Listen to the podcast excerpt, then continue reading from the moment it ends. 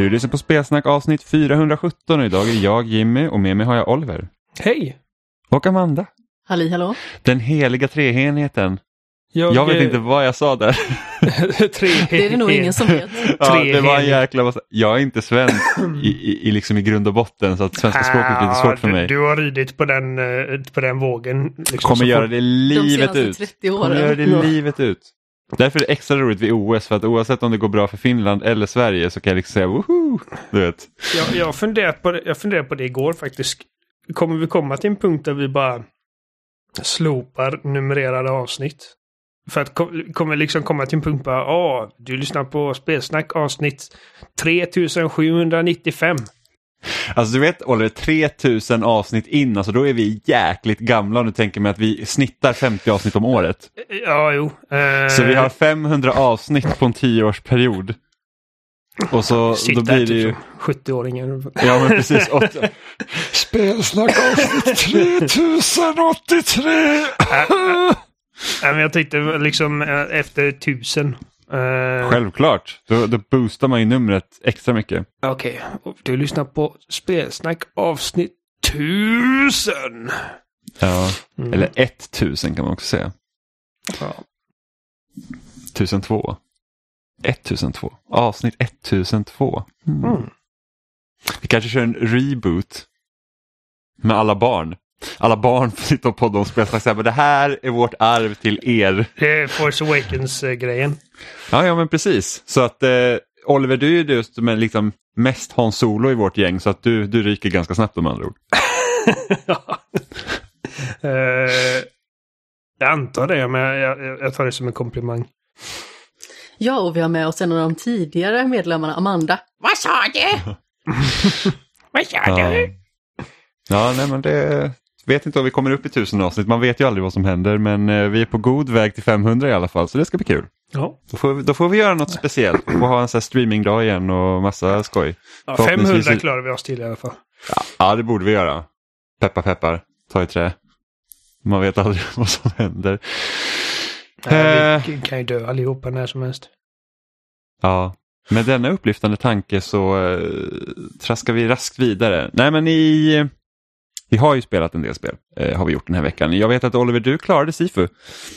Mm, Är du ja. fortfarande lika eld och lågor över spelet nu när du har sett eftertexterna eller hur liksom... Hur Ja. summerar du din upplevelse? Ja, ja, jag är alltså... Jag, eh, alltså nu är vi upptagna med eh, ett visst annat spel. Så att det har inte blivit lika mycket Sifu de senaste typ två dygnen. Men eh, jag tänker fortfarande på det, jag kommer återgå till det. Alltså, för att jag upptäckte att efter att ha liksom typ uh, finslipat mina, så här, min ålder, alltså jag, jag tror jag lyckades ta mig till fjärde banan innan jag blev 30. Vilket är ganska bra. Då är det liksom typ all set egentligen. Mm. Och jag dödade alla fem bossarna och sista bossen, alltså jävlar, den var tuff men, men kul att lära sig mönstret på och tillfredsställande att ta. Och sen lär jag mig att det finns ett sätt att gå igenom hela spelet utan att döda någon av bossarna. Att liksom låta dem leva och det ändrar slutet, det ger dig det riktiga slutet. Och jag bara, gud, du, alltså spelet berättar inte det alls. Spelet ger inte ens en hint om att det finns ett sätt att liksom klara bossarna utan att döda dem. Jaha, men gud vad spännande med tanke på att det är ett sånt, alltså ett spel där det faktiskt går ut på att puckla på en massa folk. Ja, men precis. Och det är liksom, oh, du, ska, du ska få din hämnd på de här fem Mm. eh, gamla typ eh, kung fu-mästarna som typ dödar din pappa. Eh, Mm. Och som sagt, det finns ingenting i spelet som antyder att i alla fall inte vad jag vet. Men det finns liksom inga tutorial pop-ups eller det finns inga inga tydliga hints om att okej, så här kan du eh, eh, liksom klara bossen utan att döda dem. Och då blir det liksom att man tar liksom the high road, typ. Man får liksom en unik cutscene där bossen tror att okej, nu dödar han mig, jag har förlorat. Men så, så dödar man honom inte och de tittar på varandra och bara Gud, du lät mig leva, typ. Och jag bara Det här är mitt nya mål, jag ska ta mig igenom spelet och liksom låta alla leva. För att få det liksom goda slutet, antar jag. Mm. Eh, det är bara att det är betydligt svårare. Uh, upplever jag. än att döda dem. Vad är det som gör att det blir svårare då? För att, för att döda dem så behöver du bara antingen bryta deras stance, vilket alltså det tar ju tid eftersom att de är bossar. Men, eh, men du kan också bara liksom slå dem och spela väldigt defensivt fram tills deras hälsomätare går ut och sen är det liksom klippt. Mm. För att, eh, för att, ska man säga, spara dem eller liksom eh, skona dem. Eh, Så måste du, för alla bossar har två faser. Första fasen tar du dig igenom precis som vanligt. Mm. Men andra fasen, då måste du först bryta hans stance, men inte göra finisher moven som dödar dem. Utan låta dem återhämta sig. Ja. Och sen bryta deras stance en gång till. Och då får du liksom en liten... Alltså typ bara ett par sekunder så dyker det upp en eh, button prompt. Som, eh, som det står spare. Vilket gör att alltså, ifall du råkar liksom få ner eh, eh, bossens hälsa före, före hans eh, structure meter. Så dödar du dem. Och då liksom då har du misslyckats. Ehm, så att det handlar mest om att verkligen lära sig att blocka allt de gör. Ja, okej. Ehm, för att, eh, jag, jag känner att det mest effektiva sättet att besegra en boss är liksom att lära sig att ducka från attackerna. Vilket är lättare än att lära sig den precisa tajmingen för att parera. Mm. Och sen liksom när man får, eh, får ett litet fönster mellan bossens attacker så går man in där och liksom gör sina egna kombos. och till slut så lyckas man få dem eftersom att deras livmätare går ner. Uh, men för att, för att skona dem så måste du alltså liksom lära dig tajmingen på attackerna och liksom hänge dig till att parera dem. Vilket är liksom ifall du inte får till tajmingen så, så går din structure ner. Och det är liksom mycket mer riskfullt. Ehm, så att ja, nej, det, det är en ny utmaning och, jag- och det, jag tycker det är jättekul att det är liksom typ som en hel hemlig feature i spelet som spelet aldrig berättar om. Ja, men verkligen. Är det... eh, Ska du satsa på att gå för en Platinum, Oliver? Jag vet inte. Jag har inte kollat på troféerna. Och jag vet inte hur jävliga de är. Säkert någon så här, klarar dig genom hela spelet utan att dö. Det brukar vara ganska standard i sådana här spel och det är typ så här, då, då får bara magen och typ så här vissna. och så här, nej. Ja, om det finns sådana troféer, som sagt, jag, jag får kolla upp eh, om det finns någonting sånt som är liksom helt orimligt. Och, nej, jag kommer inte göra det. Men Ja, Det är, det är två typer av så här achievements, troféer som jag verkligen hatar. Det är ett, klara spelet på en viss tid. Två, klara ett sånt här typ av spel utan att dö. Det är liksom så här, nej, not gonna happen. Jag vill inte stressa och jag vill inte vara för bra så att jag inte dör. För att jag vet att det är, liksom, det är svårt för mig att inte dö. Alltså, tänk typ om så här, klara Halo på Legendary utan att dö. Man är så här, bara haha, Ja, kul. gud. Eh, Men det går liksom Nej, inte. men det är därför jag typ, alltså, jag, jag har aldrig tagit Platinum i något Resident Evil-spel för att de har massa sådana jättejobbiga troféer. Uh, nu lyckades jag faktiskt ta eh, trofén för att klara Resident Evil 7 på under fyra timmar. Men sen finns det en annan trofé som är att klara Resident Evil 7 utan att öppna de här liksom storage-boxen mer än två gånger. Och jag använder Visst dem... finns det en som är typ att man ska klara det med bara kniven? Eller någonting sånt.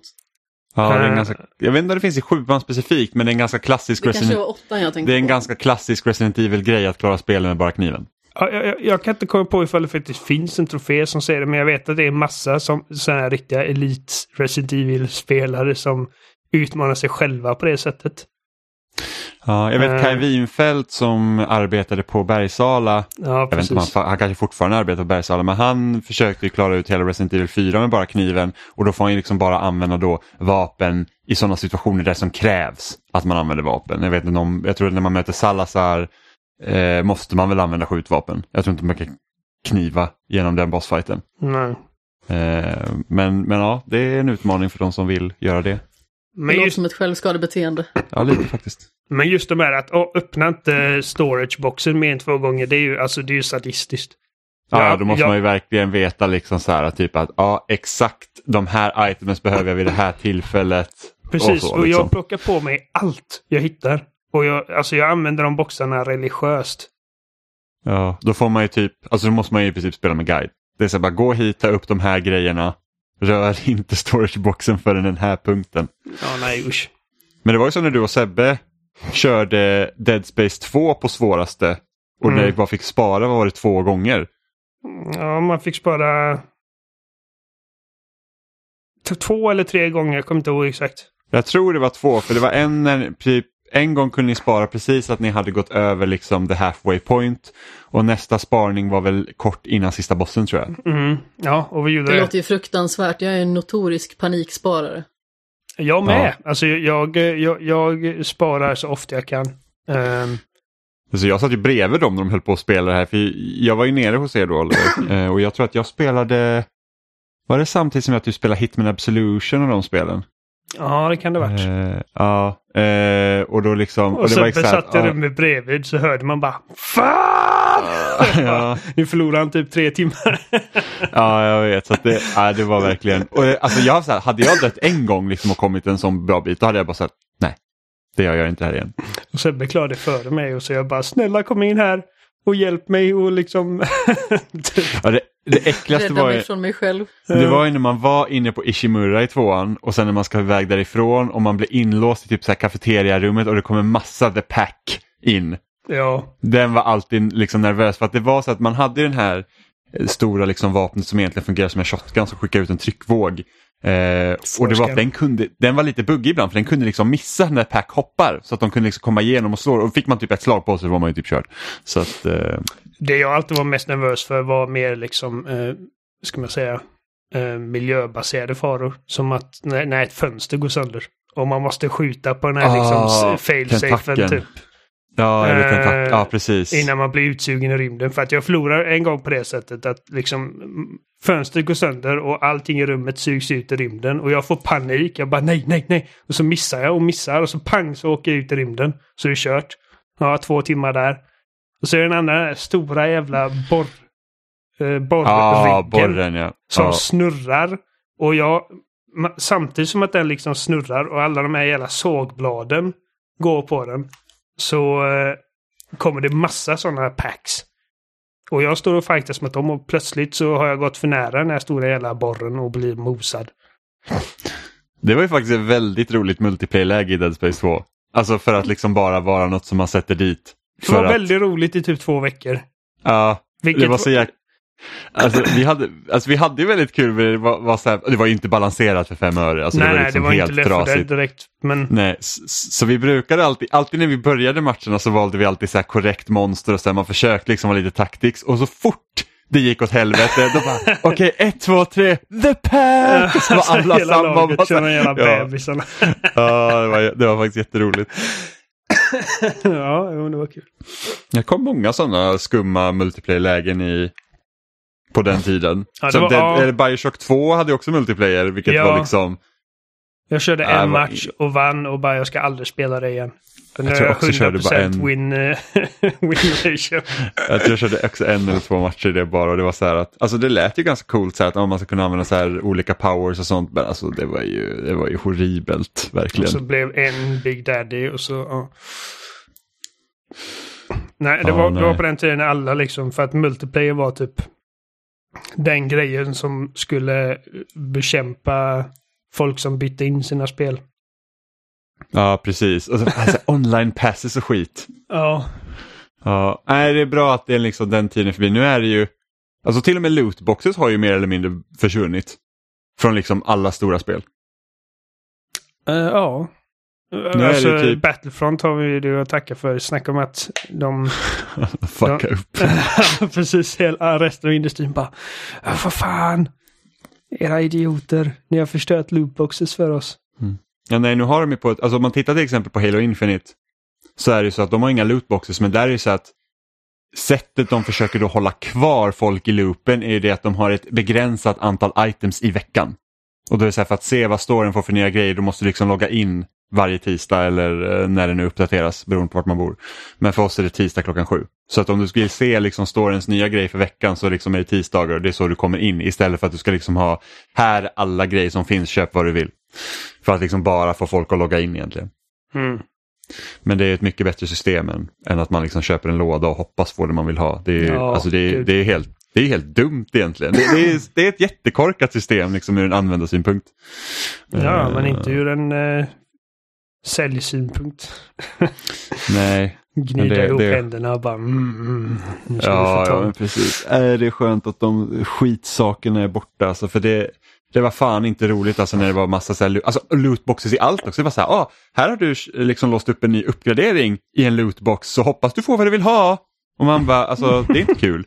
Jag tror Johan recenserade något Need for Speed-spel där liksom alla uppgraderingar till bilarna låg i lootboxes. Och det är liksom bara så här, Det låter what? hemskt. Ja, det, det, det, jag tror det spelet blev sågat med fotknölarna av alla. I princip. Eh, men apropå Bioshock, nu när vi ändå är inne på ämnet, eller var inne på ämnet, så att eh, Netflix utannonserar att de ska göra en ny Bioshock-film. Mm. Efter alla dessa år efter att Gore Verbinskis eh, förslag sköts ner. Ja, alltså och, och, och, och den informationen man har fått är det att ingen det, det är ingen, de har inte satt en liksom författare på det och de har inte satt någon regissör på den heller. Så att det liksom verkar ju väldigt vara i startgroparna typ. Ja. För vad de vill göra. Men eh, Med andra ord, de vet inget och de har ingenting, så vi vet inte heller någonting. Nej precis, det är typ så att vi har fått, vi har fått rättigheterna till att göra en Bioshock-film. Eh, sen är ju, alltså att Netflix gör en, eh, en film, liksom så här, deras filmer är ju ofta hit or miss tycker jag. ja, verkligen. Eh, och sen så, jag vet inte om vi har pratat om det i podden, men jag hoppas ju alltid på att, det, att de ska göra en tv-serie av Bioshock som utspelar sig i Samma Rapture innan första spelet. Eh, istället för att man gör liksom en filmatisering av eh, ja, först, alltså, hur de nu, vi vet ju inte ens om det kommer vara liksom, i Rapture filmen utspelar sig. Det kan ju liksom vara de kan ju försöka göra riktigt dumma beslut och blanda ihop både Colombia och Rapture i en och samma film och bara köra ihop det helt och hållet. Med tanke på Det andra Rapture. dimensioner och allting. Jag hoppas det. Uh, Skulle de jag, försöka blanda ihop allting så kommer det bli för överväldigande. Det är för mycket att ta in. Ja, ja, men det, Ja. är det, det, jag, jag skulle liksom, alltså, jag skulle kunna se mig framför mig att det är precis det de kommer göra. Det är så här, bara, ah, vi kanske bara har den här chansen så låt oss göra allt på en gång. särskilt om det bara bara- är liksom en film. Nu ska man knö in så mycket. Alltså, jag, jag bara hoppas att... För jag tror att själva berättelsen i första Bioshock eh, med eh, Jack och eh, Fontaine och Andrew Ryan. Jag, jag tror inte att den gör sig jättebra på film. Jag tror att Bioshock Infinites berättelse, om man säger så, kommer vara mer tilltalande att se på. Ja, Jag tror Infinite har ju mer liksom, där ska man kunna sätta en typisk hjälte liksom i böcker då. Mm. Som är så kommer, Jack är egentligen ingen. Han är ju spelaren men han har ju egentligen ingen, det är ingen personlighet liksom. Eh, Hela poängen med Jack var liksom att alltså, han är en drönare i princip. Han, han är en Ja. zombie som bara gör vad han är tillsagd. Och det är svårt att sälja det i en film med en skådis. Nej, alltså då skulle liksom personen Jack, alltså man, då får man inte se egentligen serien ur Jacks perspektiv. Då får man se ur alla andras perspektiv och sen har man då den här mördarmaskinen som kommer ner till Rapture. Liksom. Mm. Och, och liksom är utanför kulisserna egentligen. Att det, är liksom, det blir som en, om man nu skulle liksom göra det mer så skräckfilmsvarianten så är Jack typ Terminator nästan. Eh, I så fall. Det För det alltså, tänkte jag också på liksom om hur man gjort en, för att om, man gör, om jag hade fått bestämma över tv-serien Rapture, HBO, trademark, eh, så, hade, så hade ju då liksom serien byggt upp till spe, första spelet då och att första spelet är sista säsongen. Men då får man ju liksom då får man inte se ur Jacks perspektiv utan då är det alla de här politiska intrigerna runt omkring det som leder fram till det och hur, hur det går. Sen hade jag ändrat slutet också, det hade inte varit ett lyckligt slut om man säger så. Jag tror inte att det slutet som är i Bioshock 1 passar inte varken film eller serie tror jag. Nej, är det, ja, alltså, det, det är väldigt svårt. Jag, jag, jag avundas inte de författarna som kommer sättas på det projektet. Alltså drömmen hade ju nästan varit om, Gore, om de hade liksom tagit Gore Verbinski och knutit honom till projektet. Så bara, nu får du göra din Bioshock-film, R-rated, för streaming liksom. Mm. Här, Ja, ta alla för, för pengar. att alltså, marknaden ser annorlunda ut idag. Ja, gud ja. Mycket annorlunda. än när han pitchade sin grej. Uh, jag vet inte, alltså jag, jag är väldigt... Jag har svårt att bli liksom uppspelt över detta för att som sagt vi vet ingenting. Och det var ju så, det var en helt annan grej med Last of Us-serien när den utannonserades att liksom det första man fick reda på var att okej, Chernobyl-skaparen eh, är showrunner. Och uh, Neil Druckmann är författare så man visste liksom att det var i bra händer och att det togs på allvar. Och här Mm. kan det liksom vara alltså... Jag menar, de kan lika gärna sätta Adam Wingard på det. Som gjorde Death Note för Netflix. liksom. Ja, ja, precis. Ja, man får se, men det är ändå...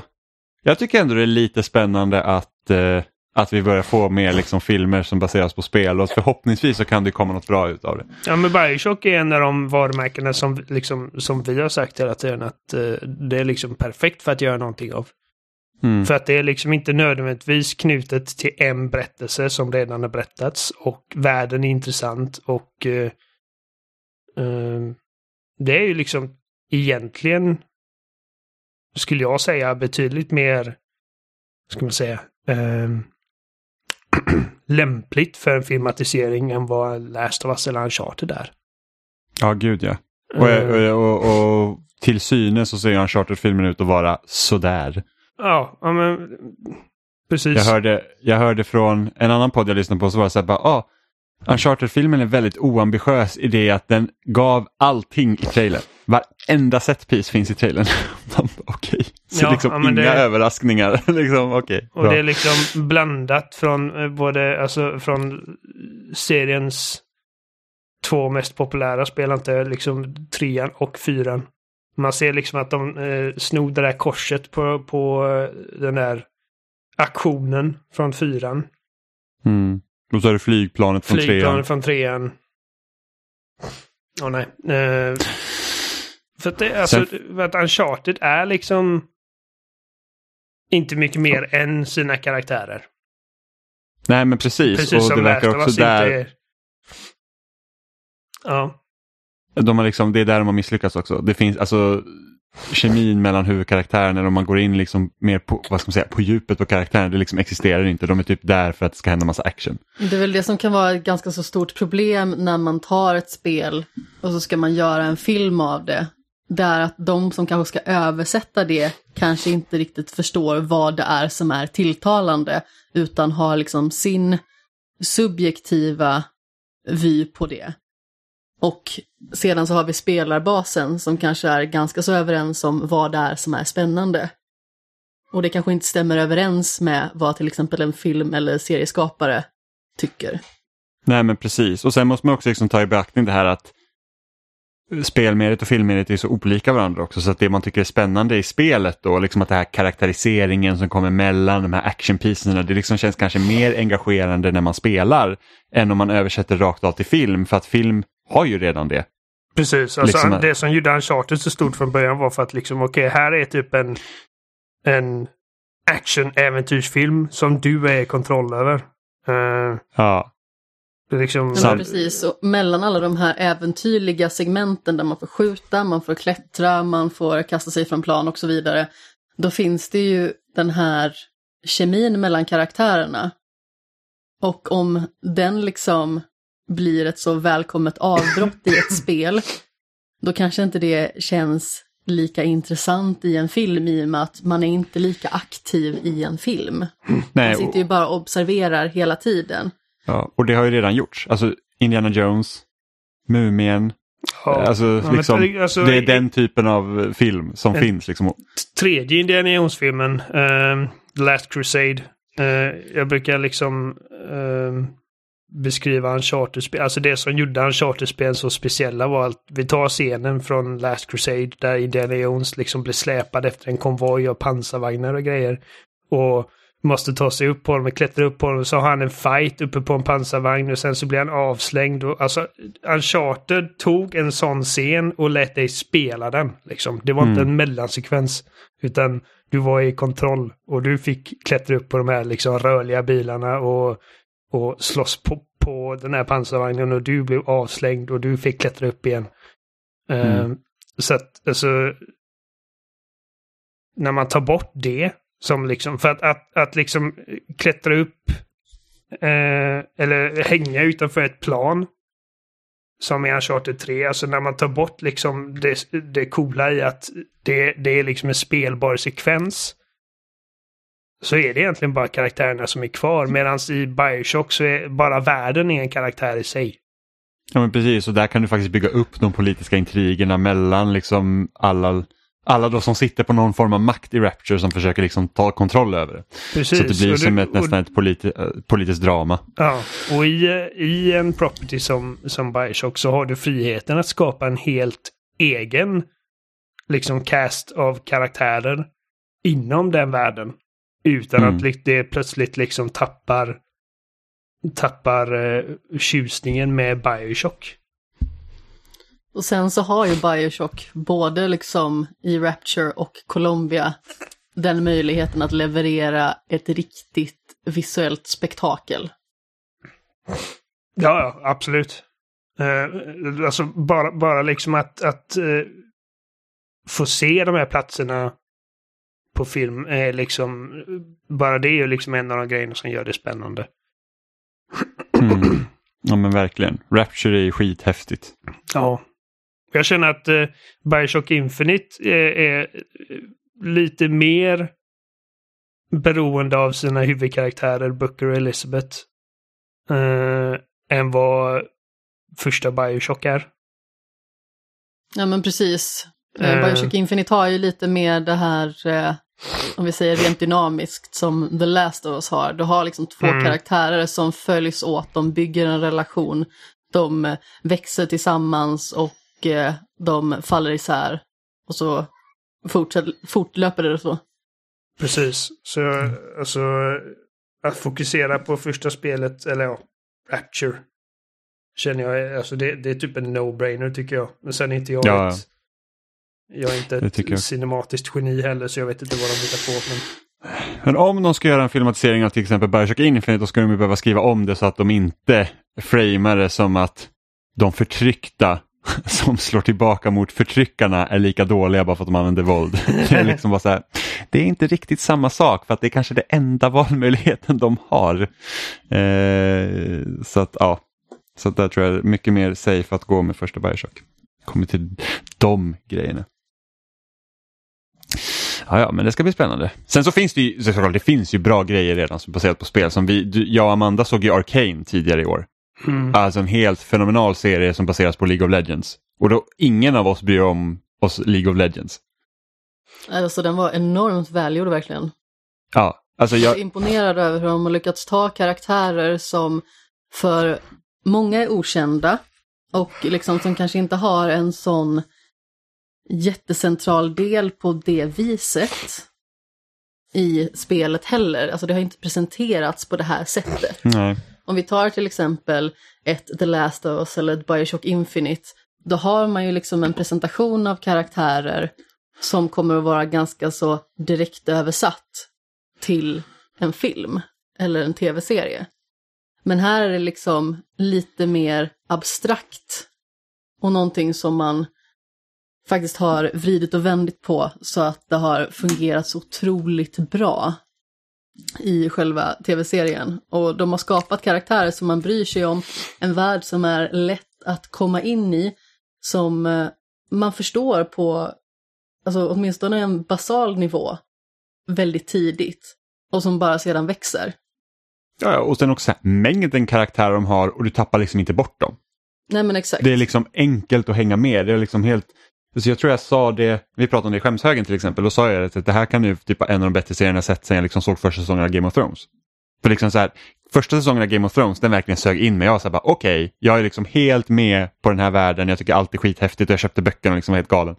Eh, och här var också när jag såg Arcane, jag var så här bara, att jag är liksom, alltså om inte League of Legends hade varit en sån stor tidsinvestering så hade jag typ bara kastat mig på det och jag vill spela på en gång. Liksom. Eh, så att den serien är jättebra. Och sen finns det ju animeserien av Castlevania också som också finns på Netflix. Också skitbra. Eh, jag och då har inte jag liksom, och då kan inte jag liksom Castlevania jag har spelat det spelet som kom till 360 och sen har jag rört lite Symphony of the Night. Mer liksom kännedom har inte jag och den var liksom också superkanon. Verkligen. Nu är ju The Witcher baserat på böcker från första början, men även den tv-serien tycker jag är otroligt bra. Och eh, de har liksom skapat en värld och karaktärer som jag tror att man faktiskt kan fästa sig väldigt mycket vid utan att liksom varken ha rört bok eller spel. Och jag känner att varje gång vi har sett The Witcher, alltså när vi såg första säsongen, när vi såg andra säsongen, blir jag så himla sugen på att spela Witcher igen. Jag med. jag, bara, Ja, jag, vill spela Witcher. Nej, Witcher, eh, Witcher 3 är verkligen magiskt. Alltså, nej, alltså, jag hoppas att de, att de alltså, skapar liksom, nya karaktärer och låt liksom, Andrew Ryan och Fontaine och eh, eh, allt det här med Adam och eh, typ, vad kallas det? De här hela eh, förmågorna man kan köpa som de börjar sälja. Eh, Plasmids. plasmids, precis. Låt det vara i bakgrunden och liksom hur påverkar det de här liksom karaktärerna? Hur, hur, hur lyckas de överleva i den här världen? Uh, ja, nej, Ja, men det, precis. Men jag hade, jag hade så mycket hellre önskat att det var en tv-serie än en film. Jag med, för att det...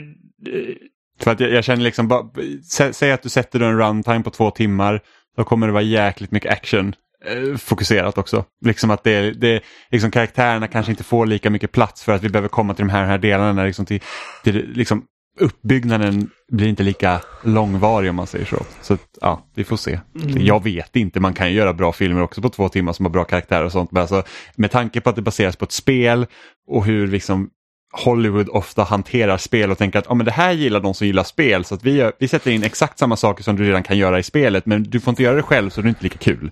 Eh, nej, så att, ja. men eh, alltså, precis. just Raptures historia är så... Alltså, Mm. Det stället byggdes och föll inte på, på en dag liksom. Alltså, Nej, det hände mycket skit. Eh, Ja. Så att, men det eh, ska, inte, det ska inte förvåna mig om de ändå så här, det börjar ändå med att, man, att det följer Jack och han hoppar på det där planet och han kraschar och så ja, hela den grejen. Jag hade tyckt det varit så mycket mer häftigt ifall vi får börja med liksom, alltså, alltså att perspektivet kommer från någon som redan bor där. Och Mm. ska försöka ta sig därifrån för att helt plötsligt så denna utopi som vi blir lovade är fullt av liksom fucking eh, splicers. Alla är galna. Och vi måste ta oss härifrån. Hur tar vi oss härifrån? Och så liksom får man höra liksom att okej, ett plan kraschade över oss. Och det kom ner en bathysphere och det börjar hända massa skit. Liksom att, att Jacks historia liksom är, om den ska vara med så hoppas jag att den är liksom någon sorts bakgrundsgrej. För att, att få se det liksom ur Jack, alltså det, det kommer inte funka. Nej, alltså, och speciellt det här revealen om att han liksom styr, då måste man liksom då måste det finnas på något sätt att man kan knyta sig an till karaktären Jack och då måste man ju liksom göra om hela hans, liksom så här att hur säljer de då att han är styrd utan att han vet om det? Liksom? Precis. Det, är liksom, Det, det är inte vä- omöjligt, det finns väl filmer och sånt som har gjort det tidigare. Ja, där liksom- ja, jag antar det. Men det är där liksom, karaktärerna så här- blivit manipulerade till att göra någonting sen så bara, jag har liksom inget kontroll över mitt liv i princip. Jag bara Eh, föreställer ja. mig typ eh, Chris Pratt spelar Jack. Och varje gång, Nej. varje Och gång nu kan någon jag se, säger... ja, jag ser det framför mig. Och Sluta. varje gång någon säger you inte bra. kindly, han bara Yes master. liksom Uh, bara, Jack Black, Andrew Ryan. alltså, jag, jag, alltså jag, jag är inte emot att Jack är en del av berättelsen för att det är liksom ändå den typ den stora Ja. grejen som händer i Rapture är att han kommer ner där. Men jag hoppas liksom att han är typ en ansiktslös typ som vi säger, liksom bara en, en okänd liksom maskin som kommer ner och påverkar saker för de som redan är där. Och Ja. man får se liksom glimtar av honom. Det hade varit ascoolt. Ja, ja men verkligen. Seth Rogen i Fontaine. Han Ja. bara typ It was me all along. Åh gud, ja det hade ju varit någonting. Ja, nej men det är spännande i alla fall att det blir en Bioshock-film kanske så småningom. Vi får Ja. se, det har ju varit i ropet förut. Eh, andra lite mer tråkiga nyheter det är det att Nintendo stänger ner Wii U och 3DS-shoppen nästa år. Eh, och då är det här det vanliga med att vad gör man med alla spel man har köpt eller vill köpa och eh, hur blir det nu med tanke på att Nintendo, liksom deras track record det här med att liksom, ha, för att så här är det. Jag köper fortfarande fysiska Switch-spel majoriteten av tiden på grund av detta. För att jag litar liksom inte på att vad händer med spelen när de väl stänger ner sina affärer efter 5-6 år. Eh, och, jag, och jag kan liksom inte heller säga så här, garantera att Switch 2 på något sätt kommer vara bakåtkompatibel med Switch. Nej. Eh, så det är väldigt tråkigt och eh, vi hade ju den här diskussionen förra året när Sony helt plötsligt bara säger, ja ah, men just det, efter sommaren så stänger vi ner PS3, PS Vita och PSP-affären. Och då började det brinna i Jimmys röv så han kutade ner till källaren och plockade upp sin Playstation 3. Jajamän, och jag köpte ju faktiskt, jag köpte ju Ratchet-spelen och jag köpte Sly-spelen och jag har spelat Ratchet-spelen. Eh, vi spelade Ratchet-spelen Ja, vi spelade Ratchet-spelen, men du spelade dina redan ägda kopior. Eh, jag spelar mina nya digitala kopior. Som du också ägde. Som jag, som, som, jag också ägde efter det, precis. Eh, så det var ju spännande. Och, och, vem har nu eld i röven? Nu är min Wii U redan i, kopplad till min tv med tanke på att jag köpte ju Metroid-spelen eh, förra sommaren och spelade ut dem inför Metroid Dread. Så att nu var det så här att det finns ju jättemycket på Virtual Console på Wii U och även 3DS som jag skulle vilja äga. Så till exempel så här, Golden Sun-spelen, typ Mario Party 2, Mario Golf till Nintendo 64 som också liksom är minigolf finns där, det är det som är kul. Eh, och sen så 3DS till exempel Pokémon-spelen som, som finns också där på deras Virtual Console. Eftersom Nintendo inte har på något sätt möjlighet, eller de, de ger ingen möjlighet att erbjuda de spelen på Switch. Och det är så här, tror jag att Gameboy-spel kommer komma till Switch någon gång? Ja, kanske, men man vet ju inte när. Och, liksom, och då vet man inte ens vilket omfång det är. Det kan vara så spel som finns på Wii U idag kommer inte kunna kanske finnas på Switch. Eh, så jag tycker bara att det är så jävla tråkigt.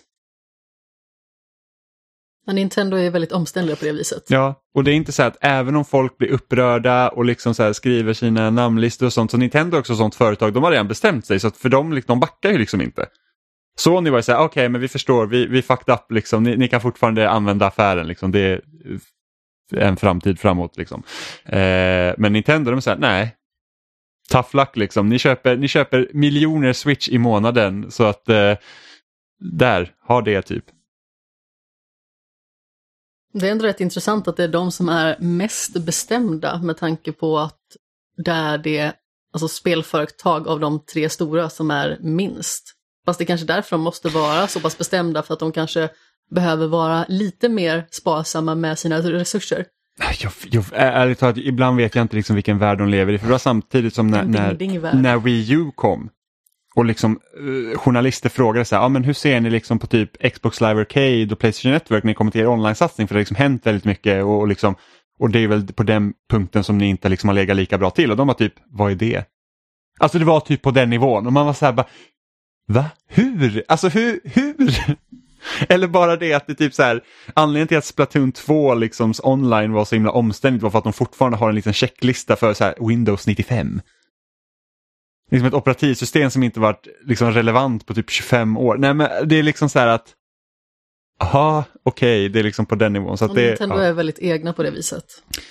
Ja, och just det här, och det blir också frustrerande just med både liksom Sony och Microsoft går ju för liksom mer så här att okej okay, men som PS5 och Xbox Series X, de fungerar liksom i princip helt med föregående konsolgeneration. Liksom spel jag har spelat nu i snart tio års tid på en plattform och kan fortfarande spela på nästa plattform. Eh, och så kommer Nintendo där och de bara derp, ni liksom, vi kör från noll varenda gång. De är så himla inriktade på sin konsolinnovation. Att det känns som att de helt ser förbi liksom den här användarvänligheten. Ja, och det hade ju varit annat liksom om, om, om vi säger att de hade haft Virtual Console helt liksom lagt på Switch eller att, liksom att deras då Nintendo Online Subscription också täckte in de spelen som tidigare funnits. För att de har liksom blivit gradvis typ sämre. Alltså Virtual Console började med på Wii och det var liksom ett helt fantastiskt bibliotek av gamla titlar. Som sedan när Wii U kom så förde de över vissa titlar och så kom det vissa nya. Liksom, jag tror fortfarande att det är mer titlar på Wii än vad det är på Wii U till exempel. Och sen så går man över då till Switch där man liksom inte har någonting och sen när man kommer med de här typ NES och SNES-apparna och nu Nintendo 64 och då är det så här att då har man liksom bara sprinklat ut titlarna. Det är liksom inte så att här har du ett massivt bibliotek på en gång, enjoy, utan det är så att här kommer typ det här konstiga NES-spelet ingen har hört talas om. Visst, såklart det är väl bra att de titlarna också finns, men det är så här att men mer, alltså det, det finns ju massa andra och sen speciellt då Gameboy-titlarna, men, men alltså Wii U har ju även DS-titlar. Vilket också är så här att Jaha, ja, det kan ju vara svårare att föra över liksom till, till Switch. Men hade de verkligen bestämt sig för att göra det så hade det inte varit omöjligt. Switch har ju trots allt en touchskärm. Eh, så att ja, nej, men det, det är tråkigt att det, liksom det försvinner, speciellt när de är så dåliga på att förvalta sitt eget. Jag tycker det är jättesynd verkligen. Ja, det är jättesorgligt. Däremot för min egen del så brinner det inte lika mycket i röven, utan det är väl mer att det liksom pyser ut lite rök ifrån i fjol när jag liksom försökte att plöja spel så in i Norden. Men inledningen av det här spelåret har faktiskt varit väldigt lugnt och jag har känt att jag nästan har behövt ta lite ett steg tillbaka och låta saker och ting ta sin tid. För att det är väldigt lätt att man börjar på så himla många olika projekt och man har så himla många spel. Eh, och risken är att många av de här spelen inte får tillräckligt med uppmärksamhet och inte heller så mycket uppmärksamhet som de förtjänar. Så jag har försökt att liksom hålla i min hatt lite grann och luta mig tillbaka. Så jag har inte spelat lika mycket, alltså kvantitativt när det gäller spel som jag brukar. Men däremot så kanske jag har lagt mer fokus på det jag har spelat. Mm. Ja, nej, det är sorgligt att det blir så faktiskt. Ja, men verkligen.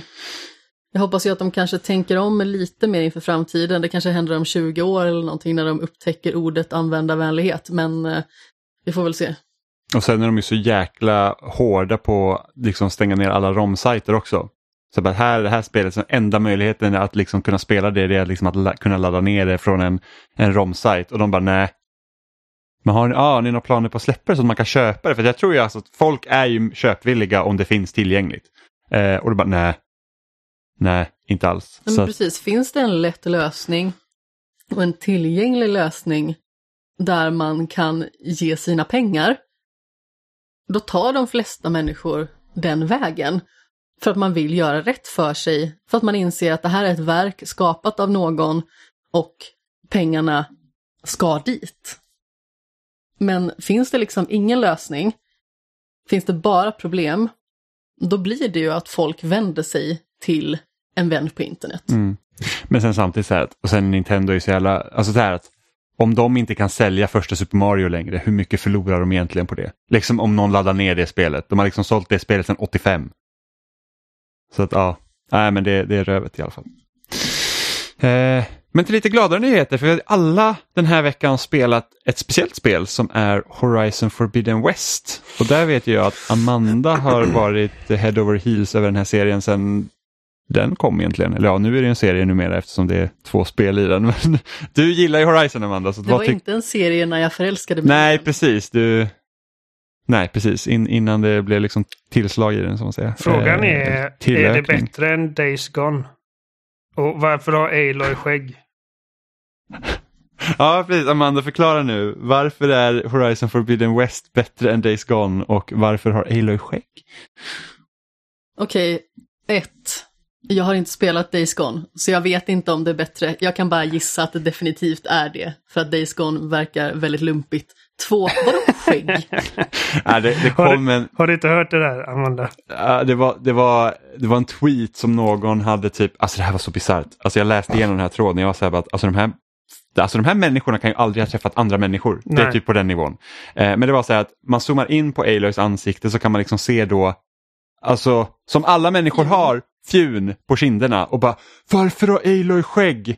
Och då var det Ja. typ så här att okej, då kommer ju någon vettig in och förklarar då att jo, men det är så här att det här är en människa. Människor har liksom hår över liksom i princip hela kroppen även om det typ Generellt inte sett syns. så har man behåring. Ja, precis. Och då var det någon annan snille som bara, nej, men jag tror faktiskt även i en postapokalyptisk värld så tror jag faktiskt att man är väldigt noga med sin hygien och rakar sig. Och What man the bara, fuck? Du, alltså, eh, Ja, men, men inte bara det, inte bara det. Så ett, behåring är inte ohygieniskt. Två, varför då kräver man inte att de manliga karaktärerna också rakar sig? För där finns det fan skäggiga liksom, snubbar i Herregud. Horizon. Ah, det, var, alltså, det var så här, jag jag har aldrig var sett en kvinna i hela sitt liv. Alltså, Tre, jag tror jag aldrig träffat en kvinna som rakar sig i ansiktet. Nej. Alltså det finns ju säkert. eller min farmor För att det gjorde finns det. många som har mer betydande och liksom Alltså, framhävd tyd- ansik- ansiktsbehåring. Ja.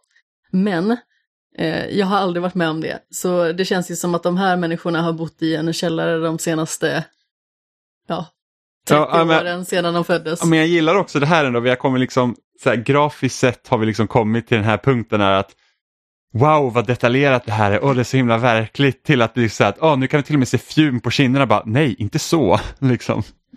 Ja, det, det är bisarrt. Ja, nej, så det är väl en lite märklig kontrovers och liksom att det är ofta då via kvinnliga huvudkaraktärer det blir så här för att folk de har en bild över hur deras, jag vet inte om de bara sitter och tittar på Men det var ju, ja, när den trailern kom och de bara hon har blivit tjock. Bara, What the fuck. Alltså, alla kvinnliga karaktärer behöver inte vara liksom någon sorts stand-in för din jävla anime-waifu, ditt jävla äckel. Runka till porr istället. Alltså, när jag såg den bilden om att oj jävlar, man kan zooma in och se hennes fjun, jag bara det där är imponerande. Det är jätteimponerande verkligen. Karaktärsmodellen är verkligen enastående i det här spelet. Ja, alltså Eh, det tror jag nästan är liksom så här att bara liksom när man tittar på det liksom Alltså det första man egentligen tänker på, att det är, var- och det har Amanda sagt också till mig när du har spelat, liksom så här att alla karaktärsmodeller du pratar med, liksom så här, wow, de där ansiktena är liksom, alltså det är wow. Särskilt alltså det är så otroligt imponerande. Alltså i förra spelet, det kunde man ju faktiskt ganska så tydligt anmärka på att alla sådana här C och D-karaktärer som man stöter på, de ser ju kanske inte riktigt lika relevanta ut i världen som flera andra mer betydande karaktärer. Men här känns det som att de verkligen har lagt enormt mycket tid och energi på att det ska vara så strömlinjeformat som möjligt, att alla ska kännas delaktiga i den här världen som man spelar. Och visst, naturligtvis så är ju Aloy den karaktär som ser absolut bäst ut. För att hon är huvudkaraktären och det är henne man spenderar tid som. Och de karaktärerna som är närmast henne, de är också fantastiskt vackra i sin liksom skapande process. Men jag är så otroligt imponerad över när man liksom tar sig runt i världen och så stöter man på någon som bor i ett litet hål någonstans.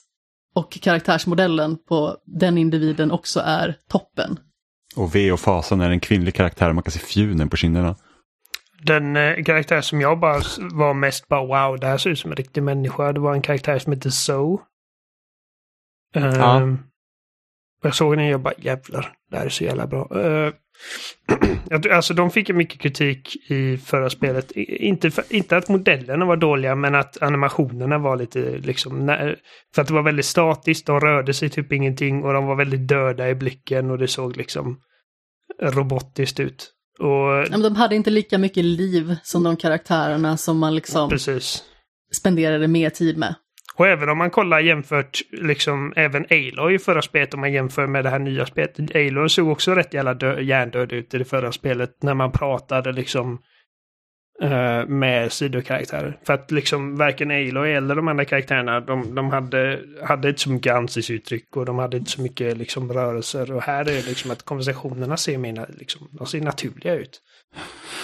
Ja, och det är någonting som jag ändå tycker är ett stort lyft i det här spelet är ju liksom presentationen av liksom så här sidouppdrag när du ger dig in i dem. Att det är liksom så här att det är, du går inte att prata med människor så står ni mitt emot varandra och så stirrar ni varandra typ som att du suger livet ur mig. Utan liksom att, att det, det händer liksom mer, karaktärer gör saker samtidigt som man pratar och liksom man, man, man, lyfts liksom in mer i situationen vilket gör också att sidouppdragen eh, blir också roligare att utföra. För att Alltså, jag, jag funderar på det här nu, liksom, eh, hur, hur det var. För att jag brydde mig inte alls om sidouppdragen i första Horizon. Jag var så här, bara, ah, det är så himla, liksom, alltså, det känns så himla meningslöst att göra dem.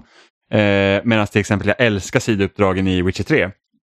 Och det är så här att för mig, om jag liksom ska finna sidouppdrag som jag vill göra, så är det inte så att belöningen för att göra dem är liksom egentligen inte riktigt central för mig. Utan Nej utan det är liksom själva resan genom uppdraget, alltså liksom den lilla berättelsen som finns där. Och det är därför Witcher 3 var så himla spännande att göra uppdrag för. För att det, är liksom så här, det tog oväntade vändningar, liksom ett, ett simpelt liksom uppdrag så, som liksom egentligen så här, slit och släng i vanliga spel blev liksom Helt plötsligt var man liksom en halvtimme in och det är liksom typ magiska monster och den här liksom gumman som frågar om hjälp i början visar sig vara typ någon ond demon. Liksom. Det, det var liksom en häftig resa att följa på. Sen så får man lite XP i slutet och det är bara en bonus. Allting betyder någonting, allting har någon form av relevans. Det är liksom inte bara att man går på ett uppdrag och sen så gör man lite skräp. Ja men precis, och och liksom även om aktiviteten under uppdraget inte är den roligaste så är det fortfarande engagerande.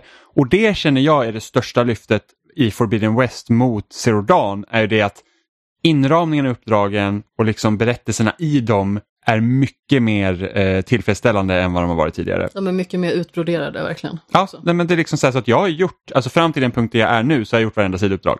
För att det är så att, ja men jag vill göra det här. Mm, samma. Jag har ju försökt att plöja huvuduppdragen ganska så rejält i och med att jag recenserar i spelet. Då deadline. Ska egentligen vara klar med liksom så mycket som möjligt imorgon, det vill säga måndag. Eh, Så att jag kan skriva min text. Men eh, jag har känt att jag verkligen har velat gå tillbaka lite och göra sidouppdrag, inte bara för att liksom kunna uppgradera min egen huvudkaraktär, utan också för att kanske få lite mer känsla av vad det är man stöter på i världen helt enkelt. Ehm, och jag måste ju verkligen säga att eh, det är många som har eh, skrivit att ja, men det är så enormt lyft att eh, det här nya spelet skiljer sig jättemycket från Zero Dawn och jag håller inte riktigt med för att jag tycker att i många avseenden är det vad man kan förvänta sig av ett fem år nyare spel. Det Mm. är snyggare.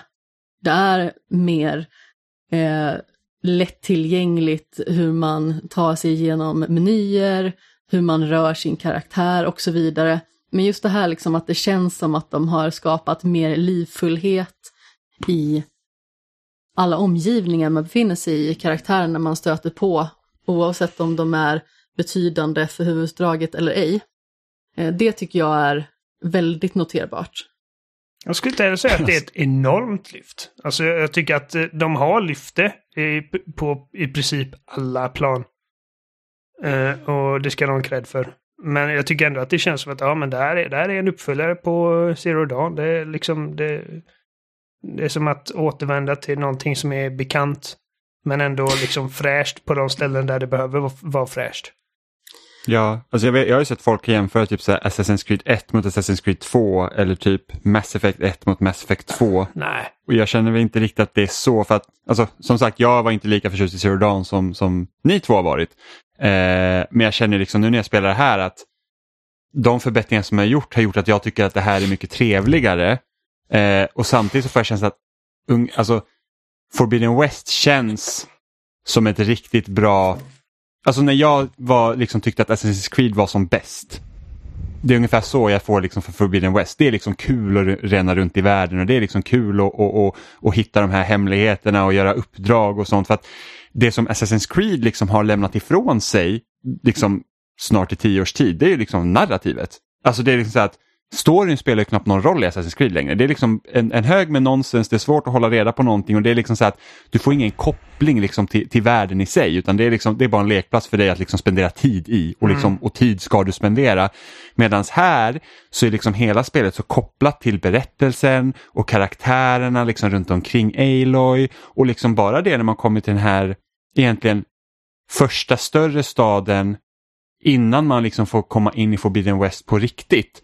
Där får man ju spendera en ganska lång tid, du får veta vilka spelarna är inom den staden, du får göra sidouppdrag för många karaktärer runt omkring. Så att helt plötsligt, det kändes ungefär som att man sprang runt i Florens i Assassin's Creed 2. Det var så att, ja men här lever jag tillsammans med de här karaktärerna medan i Forbidden West är det så att nu, är jag, nu spenderar jag tid här, jag vet vad det här är för ställe, jag vet vad, vad den, här, liksom, den här byn eller staden, vad, vad dens roll är för de här människorna och liksom för omkringliggande områden. Man, liksom, man vävs in på ett helt annat sätt tycker jag att de gör jätte, jättebra verkligen.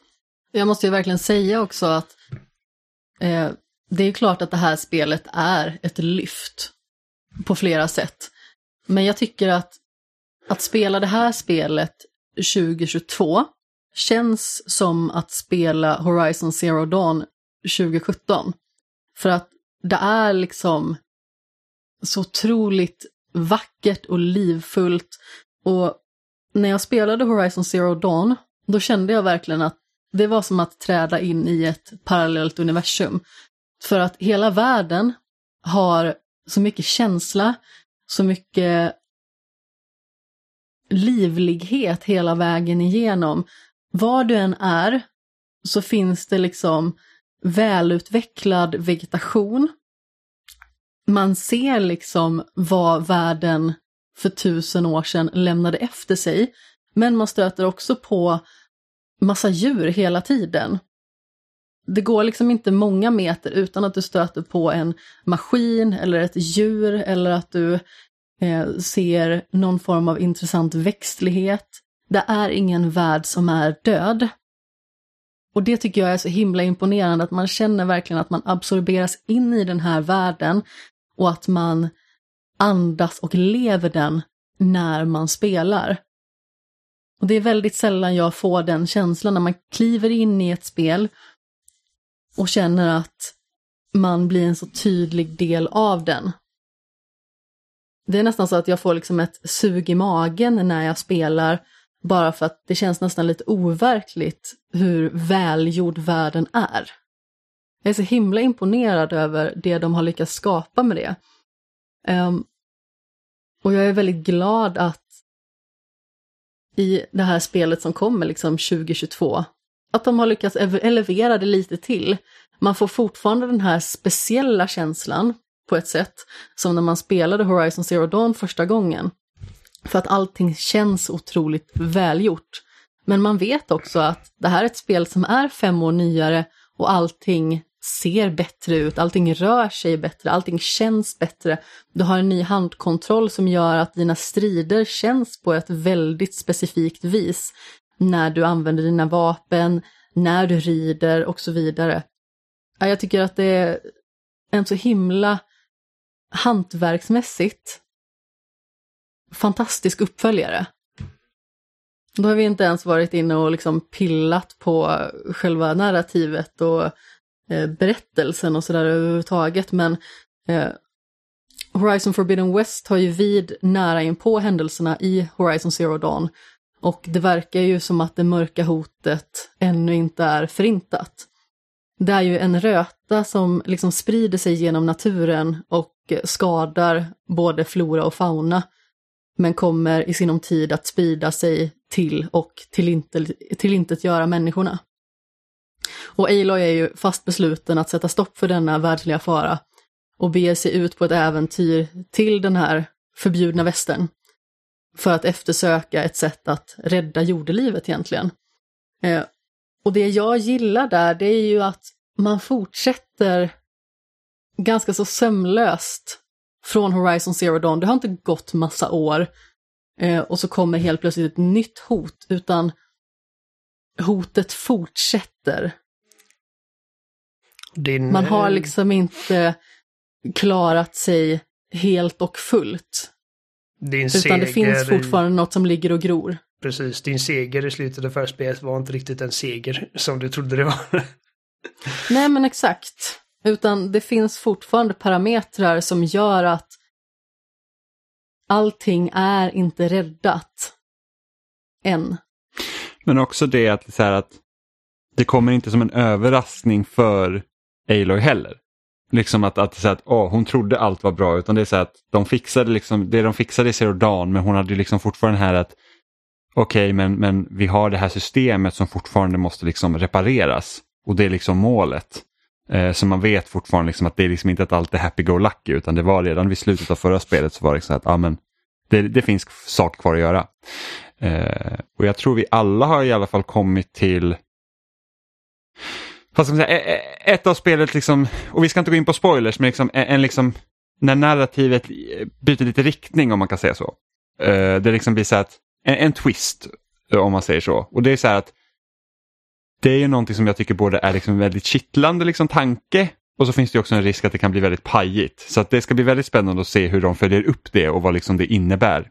Ja, men just den här twisten, det gör ju att det finns en möjlighet att expandera ännu mer.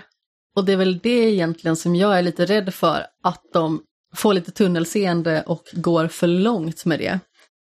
Eh, jag tycker också, precis som du, att den här twisten är mycket spännande och eh, jag fick en mindre chock när jag ställdes inför den. Jag vet inte om Men som jag sagt, vet jag hoppas liksom att de... Ja, du, har kommit, du har kommit längre Oliver än, än, vad, än, vad, än vad jag, i alla fall jag har gjort. Eh, så att du har, du har med all säkerhet Hur vet du det? Jag har sett dina troféer. Jaha, du sitter och spinner. Är, är, det, är det, som sagt, inga spoilers, men är det den här personen som man... Eh, som dyker upp? du pratar om? Ja, det skulle jag väl säga. Ah, Okej, Ja. Jag skulle nog säga i plural faktiskt. ja, okej, ja, jo, precis. Eh, man har ju sett en av dem i trailers. Eh, men Jag har inte kollat så jättemycket på trailers. Nej, inte jag heller så att jag har ingen aning. Men vi, okej. vi, det är ingenting vi kan prata om i Nej, alla fall. Men, det är så att, men i alla fall, där vi, där vi är narrativmässigt så finns det risken att det kan bli väldigt, väldigt spännande och det kan bli väldigt, väldigt pajigt. Så man får se vad de gör av det. Eh, ja, Som sagt, jag hoppas ju att de kan hantera det väl. För att jag menar att spelet är ju satt dels i en värld som eh, är långt ifrån våran egen och den är ju satt väldigt långt in i framtiden. Så det finns ju möjlighet där. För att oavsett var civilisationen har tagit sig efter den apokalyps liksom som eh, kom så är det en framtid.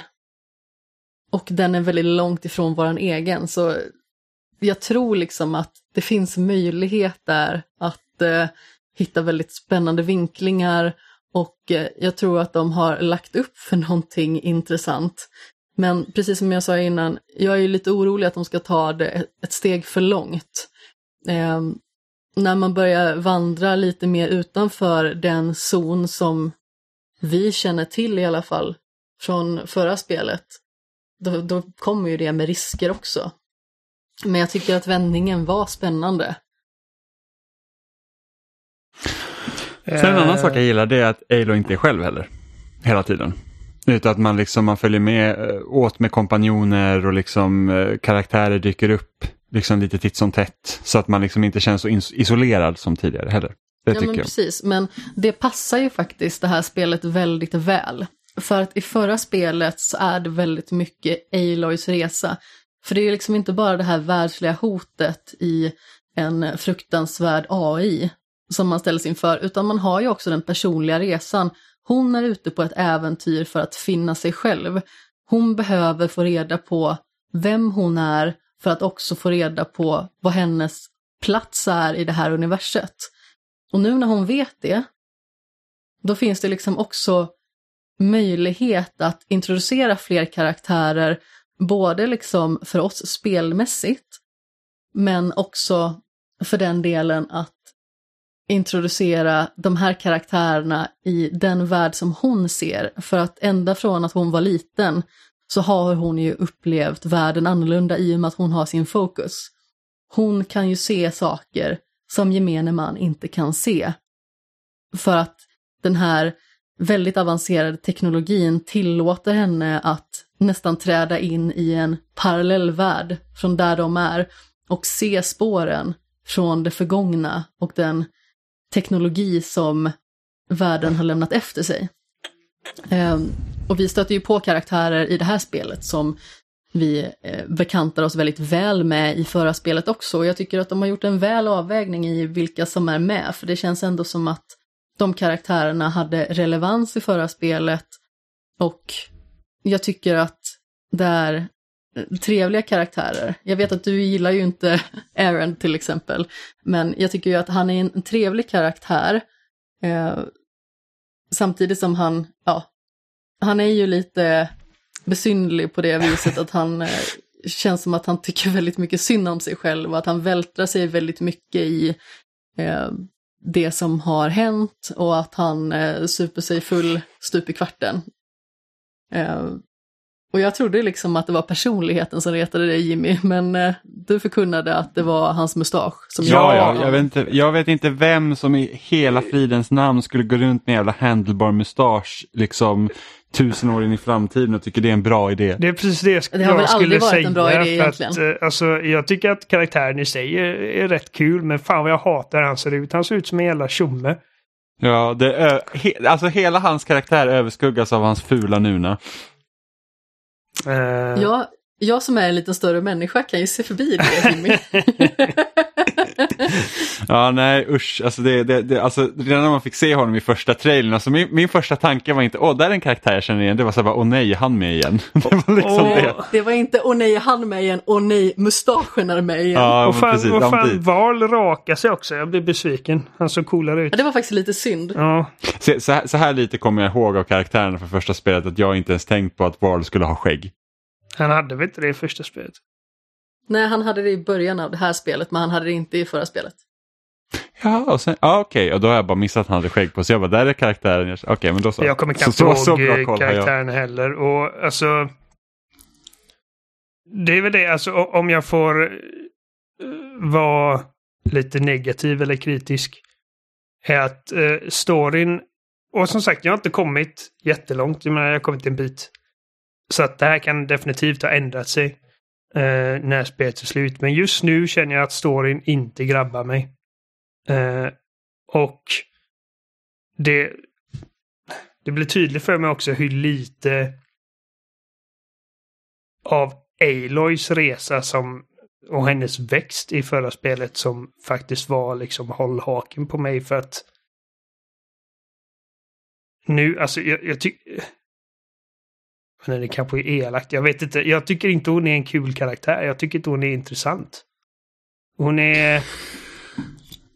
Hon är ganska trist. Alltså hon... Hon, hon är mest bara... Mm, världen går under och det är bara jag som kan göra någonting åt det och alla ni andra är i vägen för mig. Och Samtidigt som att hon alltid är väldigt liksom, okej, ja men jag kan hjälpa till med detta och jag kan hjälpa till med detta, men, men liksom återgår alltid till det här bara, åh, världens eh, tyngd ligger på mina axlar och det är bara jag, jag är den enda, jag tror hon har sagt det typ 77 gånger, att jag är den enda som kan göra någonting åt någonting i den här världen. Och alla ni andra, ni fattar ingenting och jag, eh, alltså jag, jag vill inte ha med någon av er, bara, alla är bara i vägen för mig, dra åt helvete. Och jag bara, hon är lite trist. Och i förra spelet så var liksom den stora grejen för mig var liksom att jag vill veta exakt hur vi gick från världen vi känner till till den här världen.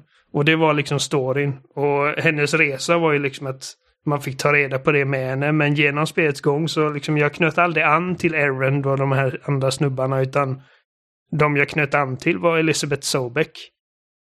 Um, ehm, Mm och hennes del av berättelsen. Det är där jag tycker liksom att de spännande grejerna händer.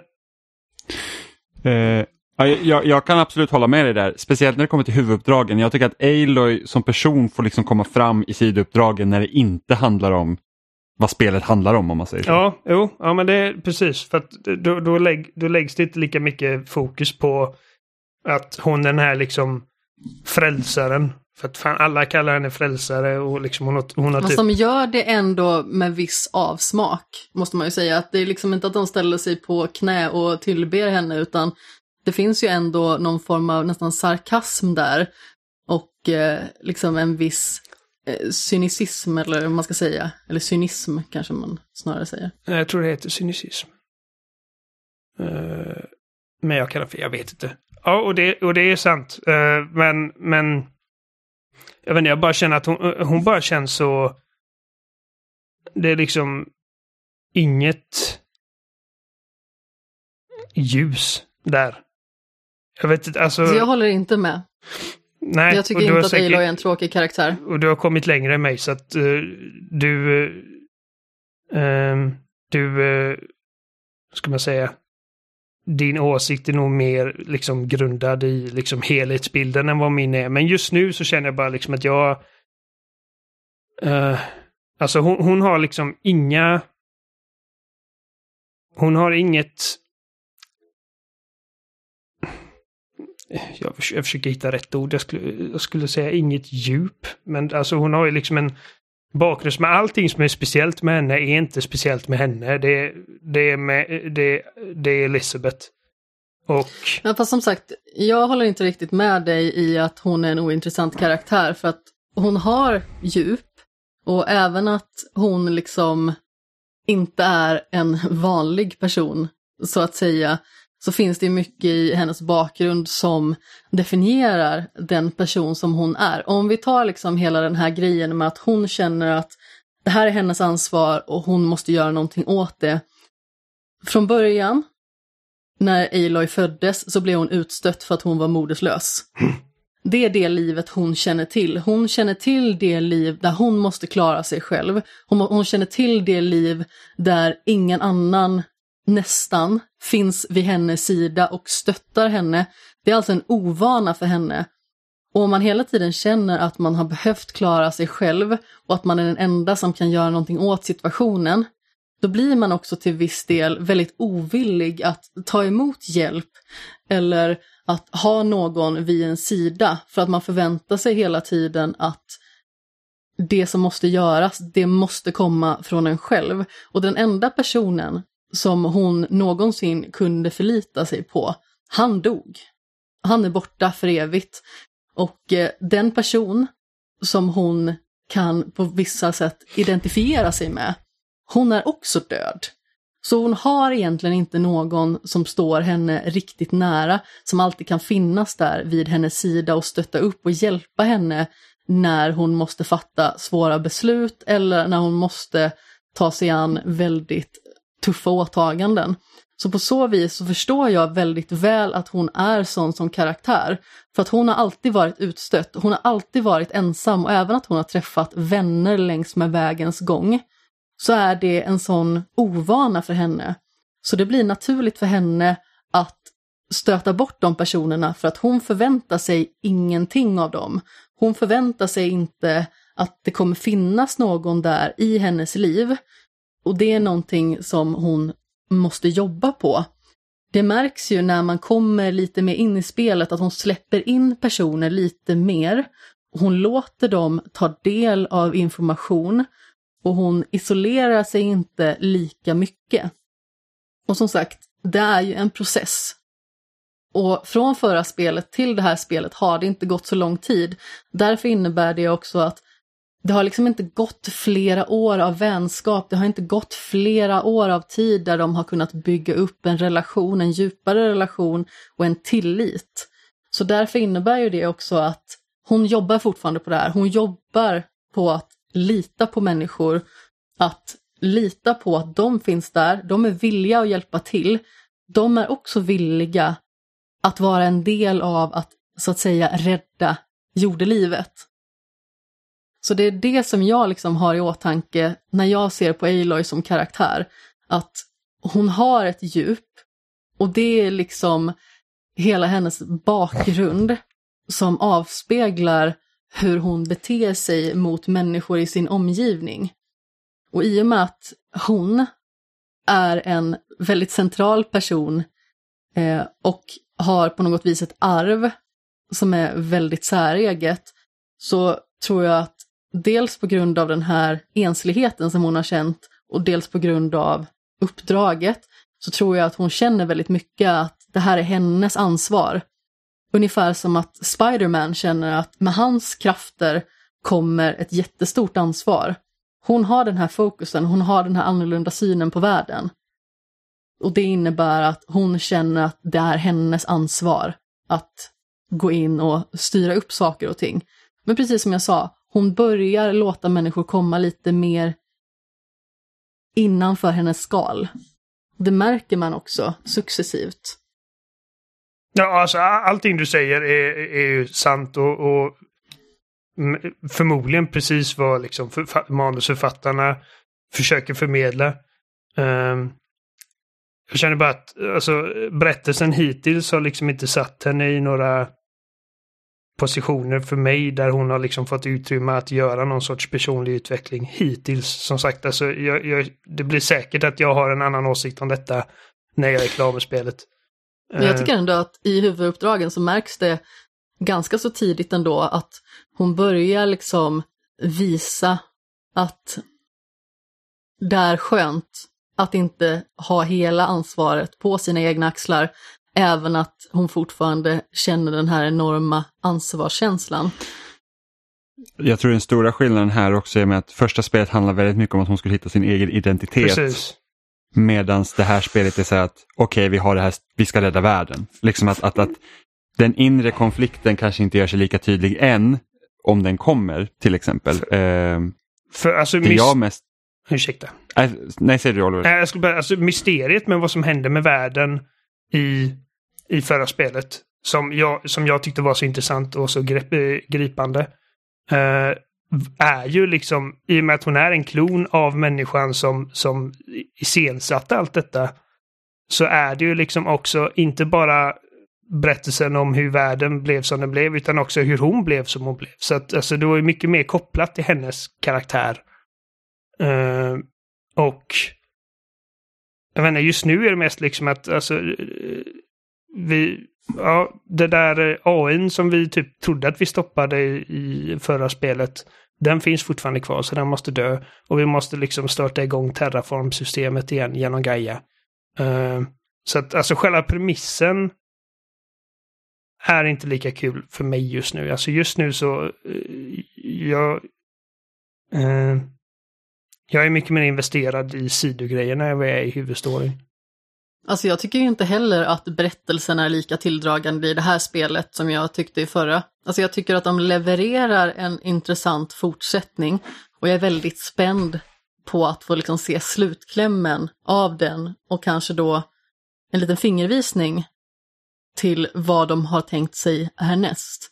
Men det som jag verkligen älskade i förra spelet, förutom att jag tyckte det var superspännande med att få reda på hela den här Zero Dawn-grejen, så var det liksom att få lära känna Eloy och verkligen ta reda på vad och vem är hon? Hur blev det hon som så att säga är den utvalde?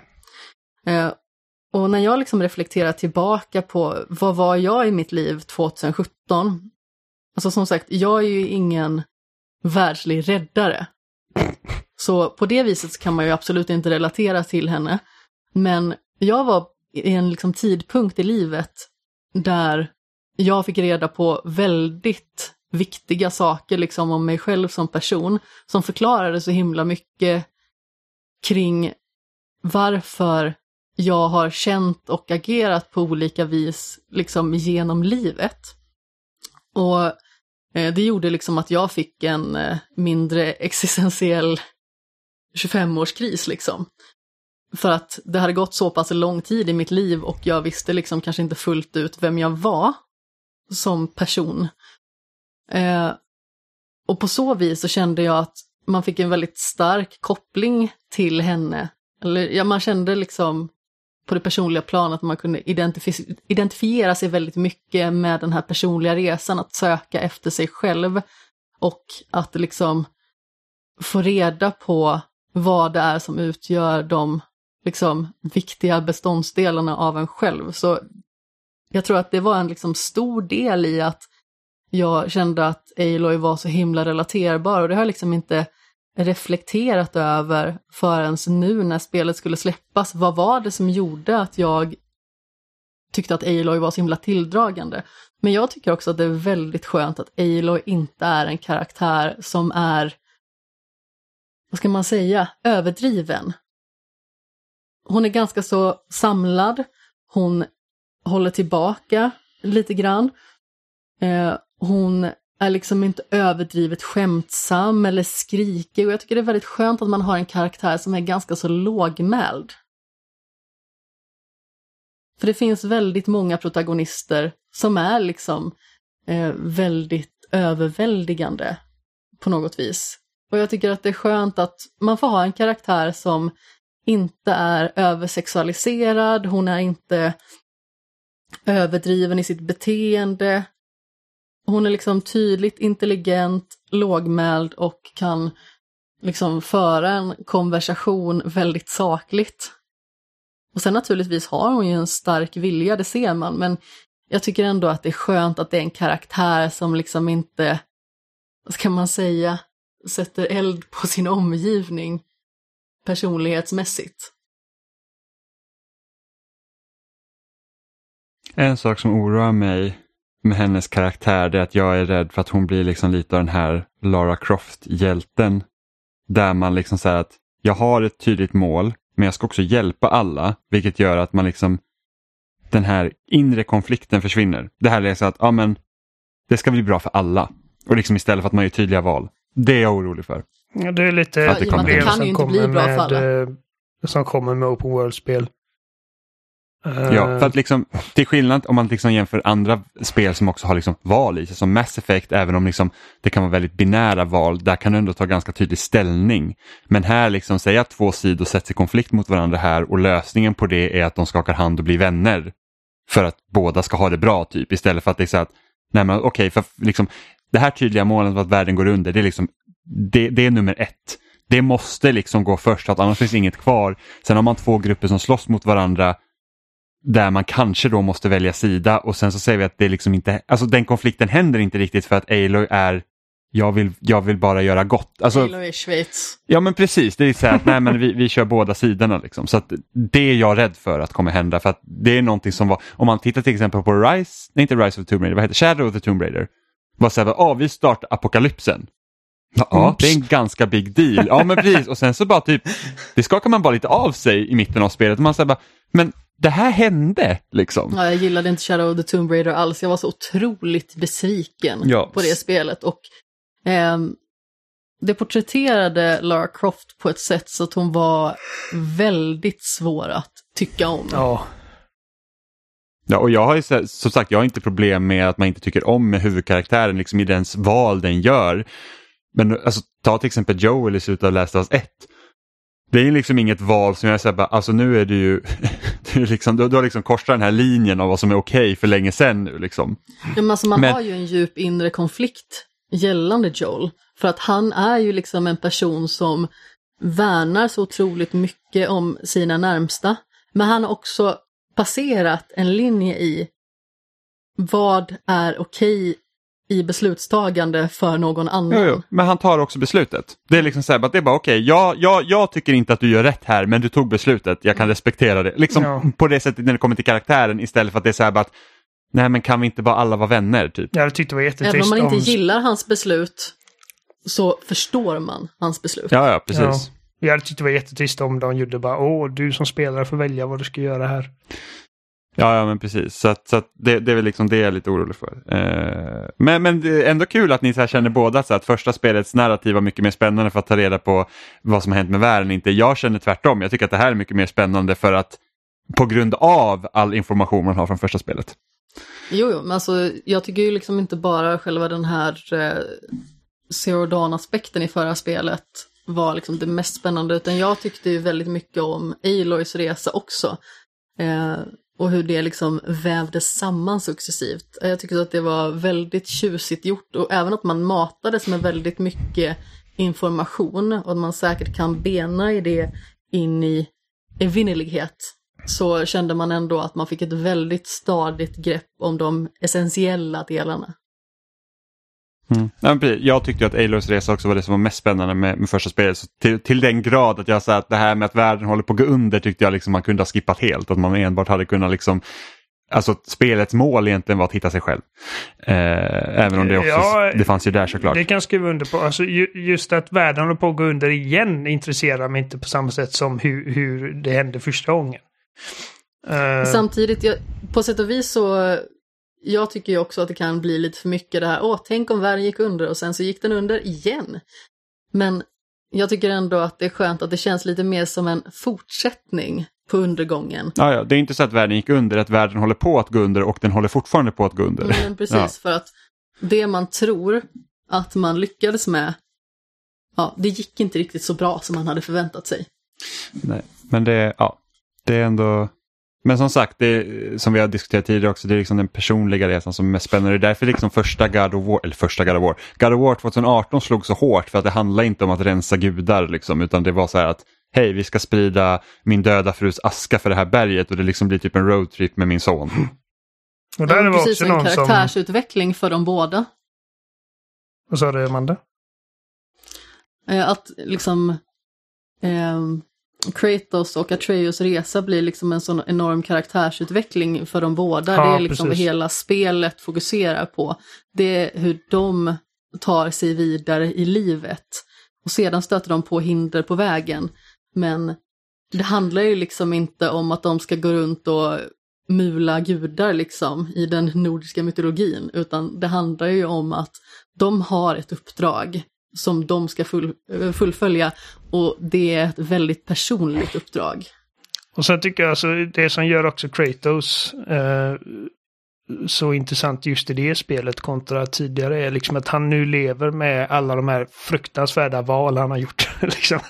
han, har gjort Ja han har gjort så mycket jävla dum och hemsk bullshit. Och eh, han är liksom inte störst, bäst, vackrast. Han är, han är inte någon speciell i den här nya världen han bor i. Han är ingen egentligen. Liksom, så att, alltså vi som spelare, när Baldur knackar på, tror de bara åh, här är du och jag trodde att du skulle vara större. Och man tror liksom att okej, okay, han har letat efter Kratos för att det är klart att han letar efter Kratos. Kratos är ju liksom the guy, men alltså han vet inte ens vem Kratos är. Uh, men alltså egentligen i Norden så är Kratos en gubbe i skogen och han har en son. Ja, och, och han, han, uh, han har liksom, han har stora muskler och är stark, men det är liksom, alltså han, han har väldigt liten betydelse för Asgård just i det ögonblicket. Liksom det, det är ju Fade de, de letar efter. Mm. Uh, alltså, det, det, det är sjuka, alltså när vi är inne på God of War, jag, liksom, jag har nog aldrig haft hakan lika långt ner i marken som när den här liksom, taniga, liksom, taniga lilla mannen släpper till Kratos och han blir typ skit så man bara nu jävlar kommer han ligga risigt till och sen bara och man bara flyger över huset. man bara så vad i hela friden? Så han örfilar honom lite först jag bara så Kratos kommer göra slarvsylta av den här jäveln. Ja. Så, ja. Nej men alltså för att det liksom, när jag säger liksom att ja, jag, jag kopplat an till Aloy just nu, så handlar det inte bara om att ja, jag, jag vill att hon ska le mer eller jag vill att hon ska skoja mer. Alltså jag tycker om vemodiga karaktärer, men just nu känns det som att hon har några liksom eh, brister egentligen. Liksom, alltså hon har liksom inte gjort några jag, jag gillar liksom, jag gillar, eh, hur ska man säga, bristfälliga karaktärer. Och, och, och, och, jag tror att det är därför som jag absolut tycker liksom att Uncharted 4 är eh, en av anledningarna till att jag tycker att Uncharted 4 är bäst i den serien. För att det är liksom eh, verkligen där som Nathan målas upp som den här liksom, alltså. Um, vad ska jag säga? Han liksom att han, hela den delen när Elena eh, liksom dyker upp på hans hotellrum och bara du har svikit mig igen och du har liksom du ljuger igen och han liksom han har typ kommit tillbaka till de här liksom spåren och man liksom bara alltså fan vad dum i huvudet du är just nu liksom.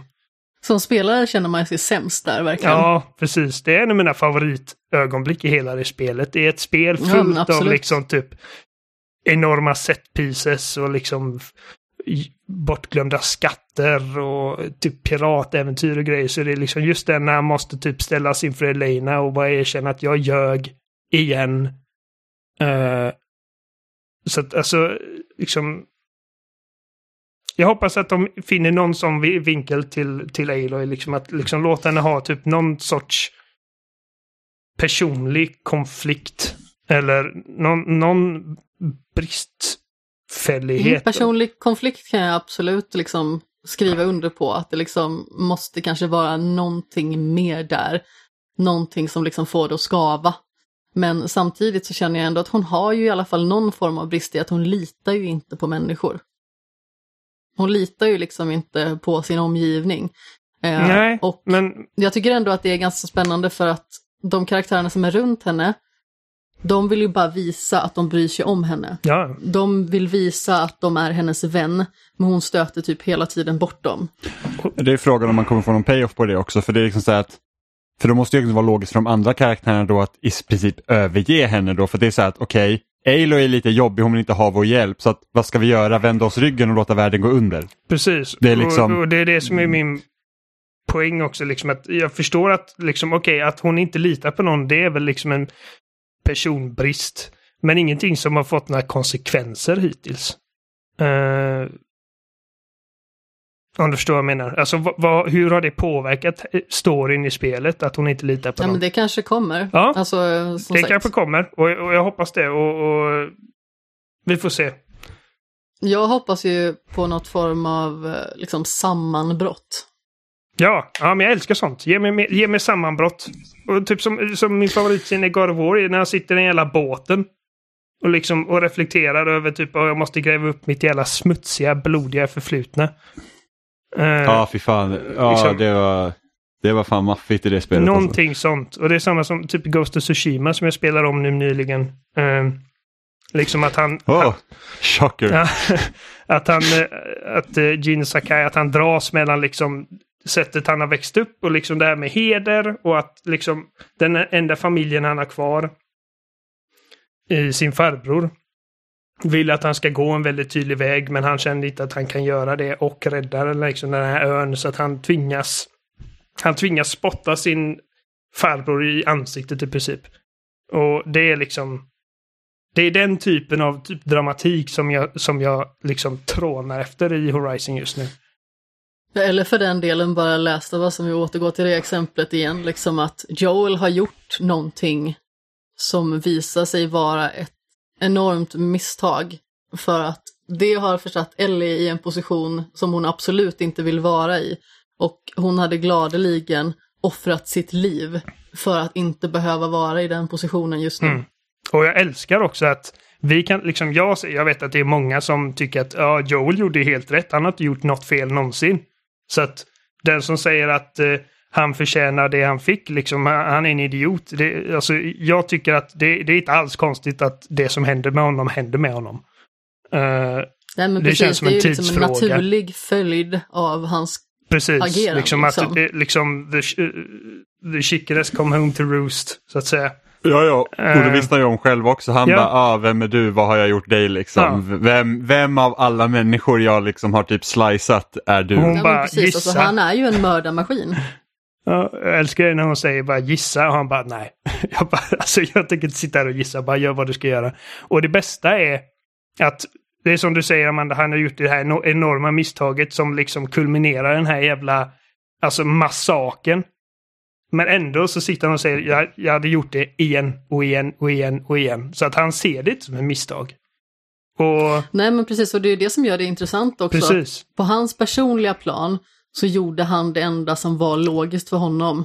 För att han kunde inte göra någonting annat i den situationen. Nej. Men han är också införstådd med att tiden är inne liksom. Hennes... Någon kommer söka upp honom och ge honom det för han förtjänar. Alla andras liv är inte mer värt än hennes liv. Och även om hon hatar mig så står jag fast vid mitt beslut. Liksom. Och det är intressant tycker jag.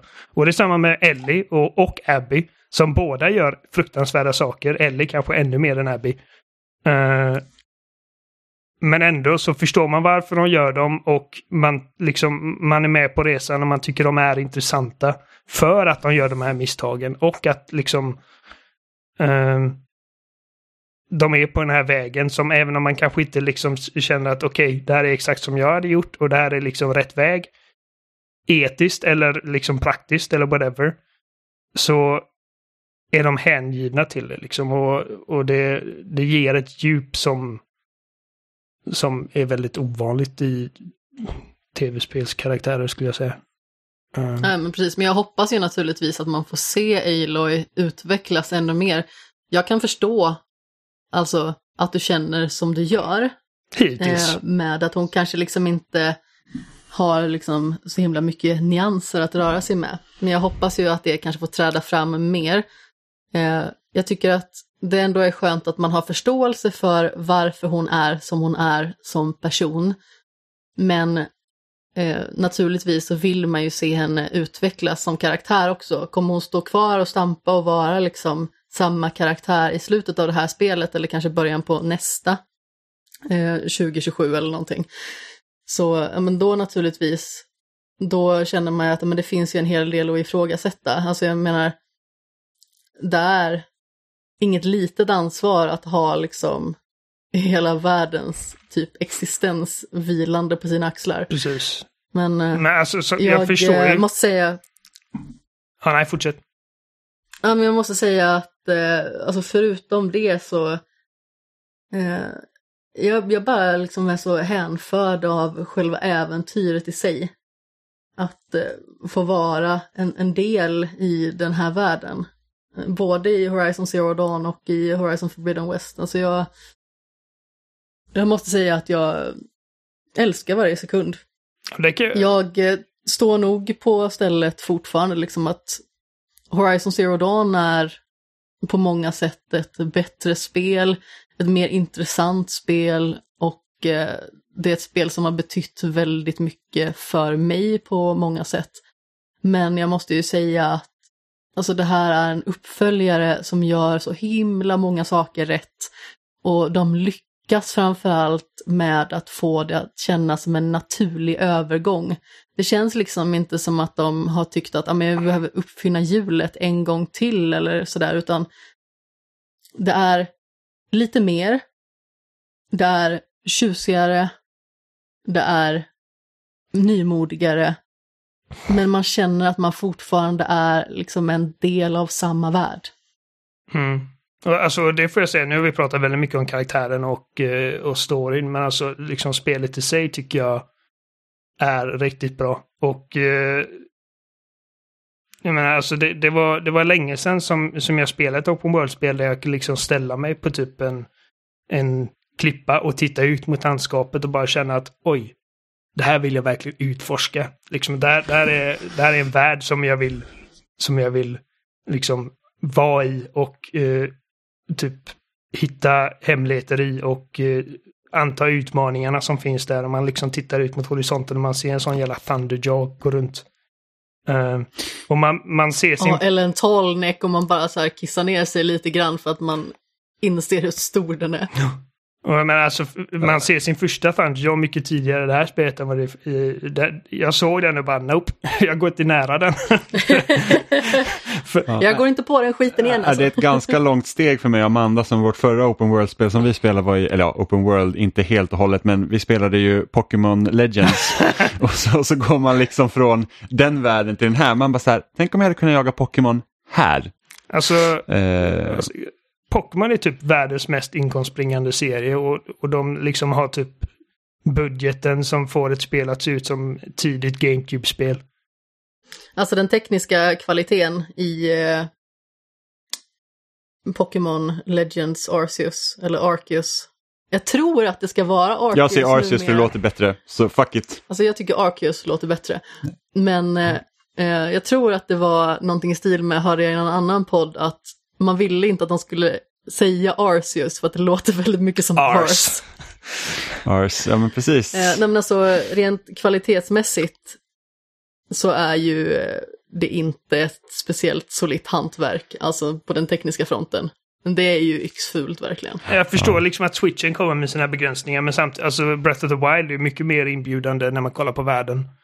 Ja, uh, även Xenoblade Chronicles 2. Det är, alltså de kan, de måste kunna bättre. Ja, ja, ja men definitivt. Det, precis, för det är så att jag tror att stora anledningen till att jag inte liksom så här att Alltså mitt största problem med Legends är ju det att det är liksom världen är inte spännande. För att det är liksom så här, det här är en platt gräsmatta nästan. Ja men precis, du satte ju fingret på det Oliver innan, liksom att man vill utforska den här världen. Och som jag sa tidigare, liksom, jag känner nästan ett sug i magen när jag kollar ut över den här världen, när jag liksom kollar på allting jag har framför mig. För det känns liksom som att det finns ingen början, det finns inget slut, det är bara liksom en massiv, fantastisk värld som nästan är svårgreppbar för min hjärna. Mm. Och så kollar man liksom på Arceus till exempel och så känner man att det här är liksom bara någon platt liten plastbit. Men Horizon är nästan för detaljerat, för snyggt. För att det, är liksom, det är för mycket detaljer. Bara, vart ska mina ögon eh, landa liksom? Det är typ så mycket partikeleffekter och varenda grässtrå är så liksom levande. Alltså det är sjukt snyggt spel. Um... Och där måste jag ändå säga att det har vi liksom egentligen inte nämnt, men och det här gällde även första spelet, hur, för att kartan är ju inte egentligen så massiv som många andra open world-spel. Liksom det, Tack och liksom, lov. Kartan är ju inte alls lika stor som Valhallas eller Odysseys till exempel, men liksom Dens. Och, och, så var, och så var det även i Zero Dawn. Det är det att kartan känns mycket större än vad den är just på grund av att den är så eh, varierad. Och sen liksom det att, att de platserna som även finns är så liksom, de är ganska pack, alltså de är ganska liksom täta med liksom saker så att det känns som att... Det är väldigt fluffigt och härligt. Så det känns som att man liksom att även om det inte har gått så långt, eller liksom bara det om man tittar avståndet på kartan så bara jävlar vad långt det där är och sen så bara det tar inte så lång tid egentligen att rida den biten. Nej. Just för att det är liksom det är väldigt bra sammansatt måste jag säga. Man behöver ja, inte precis. gå långt ut liksom för att hitta någonting att utmanas av eller göra liksom. Uh... Ja, Alltså de har ju flätat samman områdena så himla sömlöst så man liksom verkligen känner hur man så här vaggas in mjukt i övergången. Och sedan så kommer liksom ett helt nytt parti och jag är verkligen så otroligt imponerad över att de har lyckats skapa en värld som känns massiv. Men den är ändå inte så stor. Jag föredrar ju verkligen det här, liksom, när man verkligen får känna att det är fluffigt och varmt och man, man känner liksom att varenda liten millimeter av spelet har fått uppmärksamhet. Än om man skulle ha ett spel som är tre gånger så stort och så rider man liksom på en död savann i 500 meter utan att se någonting. Jag längtar tills, tills jag kommer till kusten. Ja, det blir spännande. Och se, kan säkert se Golden Gate-bron någonstans. Alltså första gången jag såg vatten i det här spelet, alltså det låter så himla fånigt och eh, löjligt men jag typ så här drog i tröjan på Jimmy för att eh, han satt ju och spelade någonting annat för att spelet var inte släppt. Eh, och jag bara, kolla vattnet! Det är så klart! oh, det är så fint! Och kolla, ja, när jag dyker under. Har, har, har du fått den här andningsapparaten än? Det har jag inte. Eh, det, det vill jag ha. Nej, inte, jag har inte jag, jag vill ha den. Jag vill se vad som finns. Mm. Ja, men precis. Att det finns ju vissa hårda partier när man måste kämpa länge under vatten alltså. Och inte ha liksom någon form av andningshjälp. Det är, det är hårt livade. Mm. Jag ser också fram emot att se liksom vilka nya maskiner man kommer kunna rida. För jag vet att man kan ju... Uh, det, vi såg i första gameplay-videon att den här Raptor-liknande grejen, att man kan rida på den. Just nu har ja, jag bara... Borstryggen. Just nu har jag bara en Charger för att jag inte låst upp några mer Cauldrons. Uh... Jag tycker de nya robotarna hittills är faktiskt väldigt, alltså det, det, är ändå rätt så skönt att de har, de har liksom blandat, det är inte jättemycket gamla robotar på en gång utan du har fått liksom nya varianter som, som liknar de äldre på ett visst sätt men, men liksom... Uttrarna har ju att, typ ersatt, uh, jag kommer inte ihåg vad de hette. Watchers. Watchers precis. Ja men precis. Mm. Så ja. det är liksom en ganska bra, det är liksom inte så att oh, allt är bara samma utan det, det är lite Kängurorna annorlunda. är nya också va? Ja, det är de. Jävlar vad de sparkar ihjäl mig.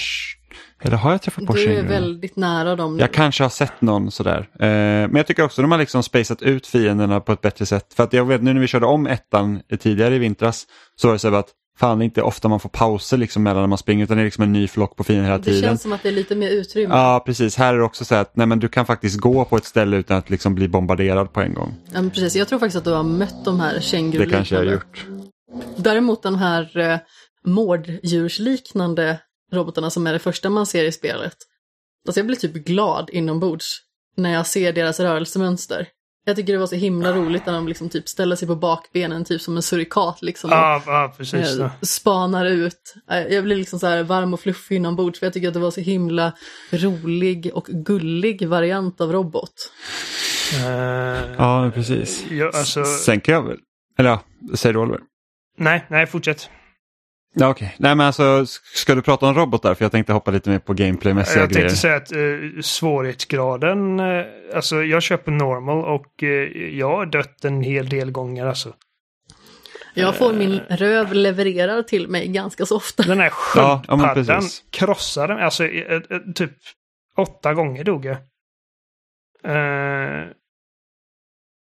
Jag vet inte om det är liksom för att, för att jag pratade med Amanda lite om det för att jag är lite grinig över att de inte har strömlinjeformat vissa grejer. Liksom jag, jag, jag hade så önskat att det bara fanns en pilbåge i spelet som man sen kan bygga ja, vidare ja. på. För jag är inte såhär, varför ska jag ha tre olika pilbågar varav en kan skjuta vanliga pilar och gift, en kan skjuta bara eld och en kan skjuta nej, Jag det är hatar verkligen nej.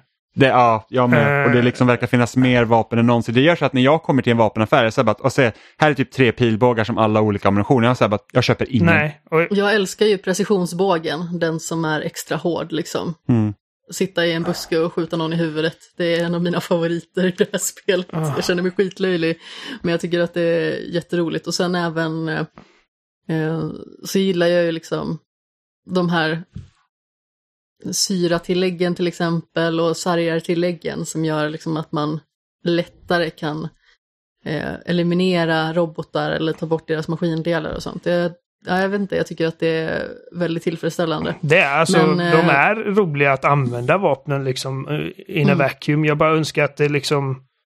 Att, Ja, alltså det är för mycket. ja, Absolut. och jag vet inte vad jag ska lägga mina resurser på. För att jag liksom, okej, här hittar jag typ en pilbåge som är ganska dyr och den kan liksom ta mig en bit. Men sen liksom, vad hittar jag hos nästa merchant?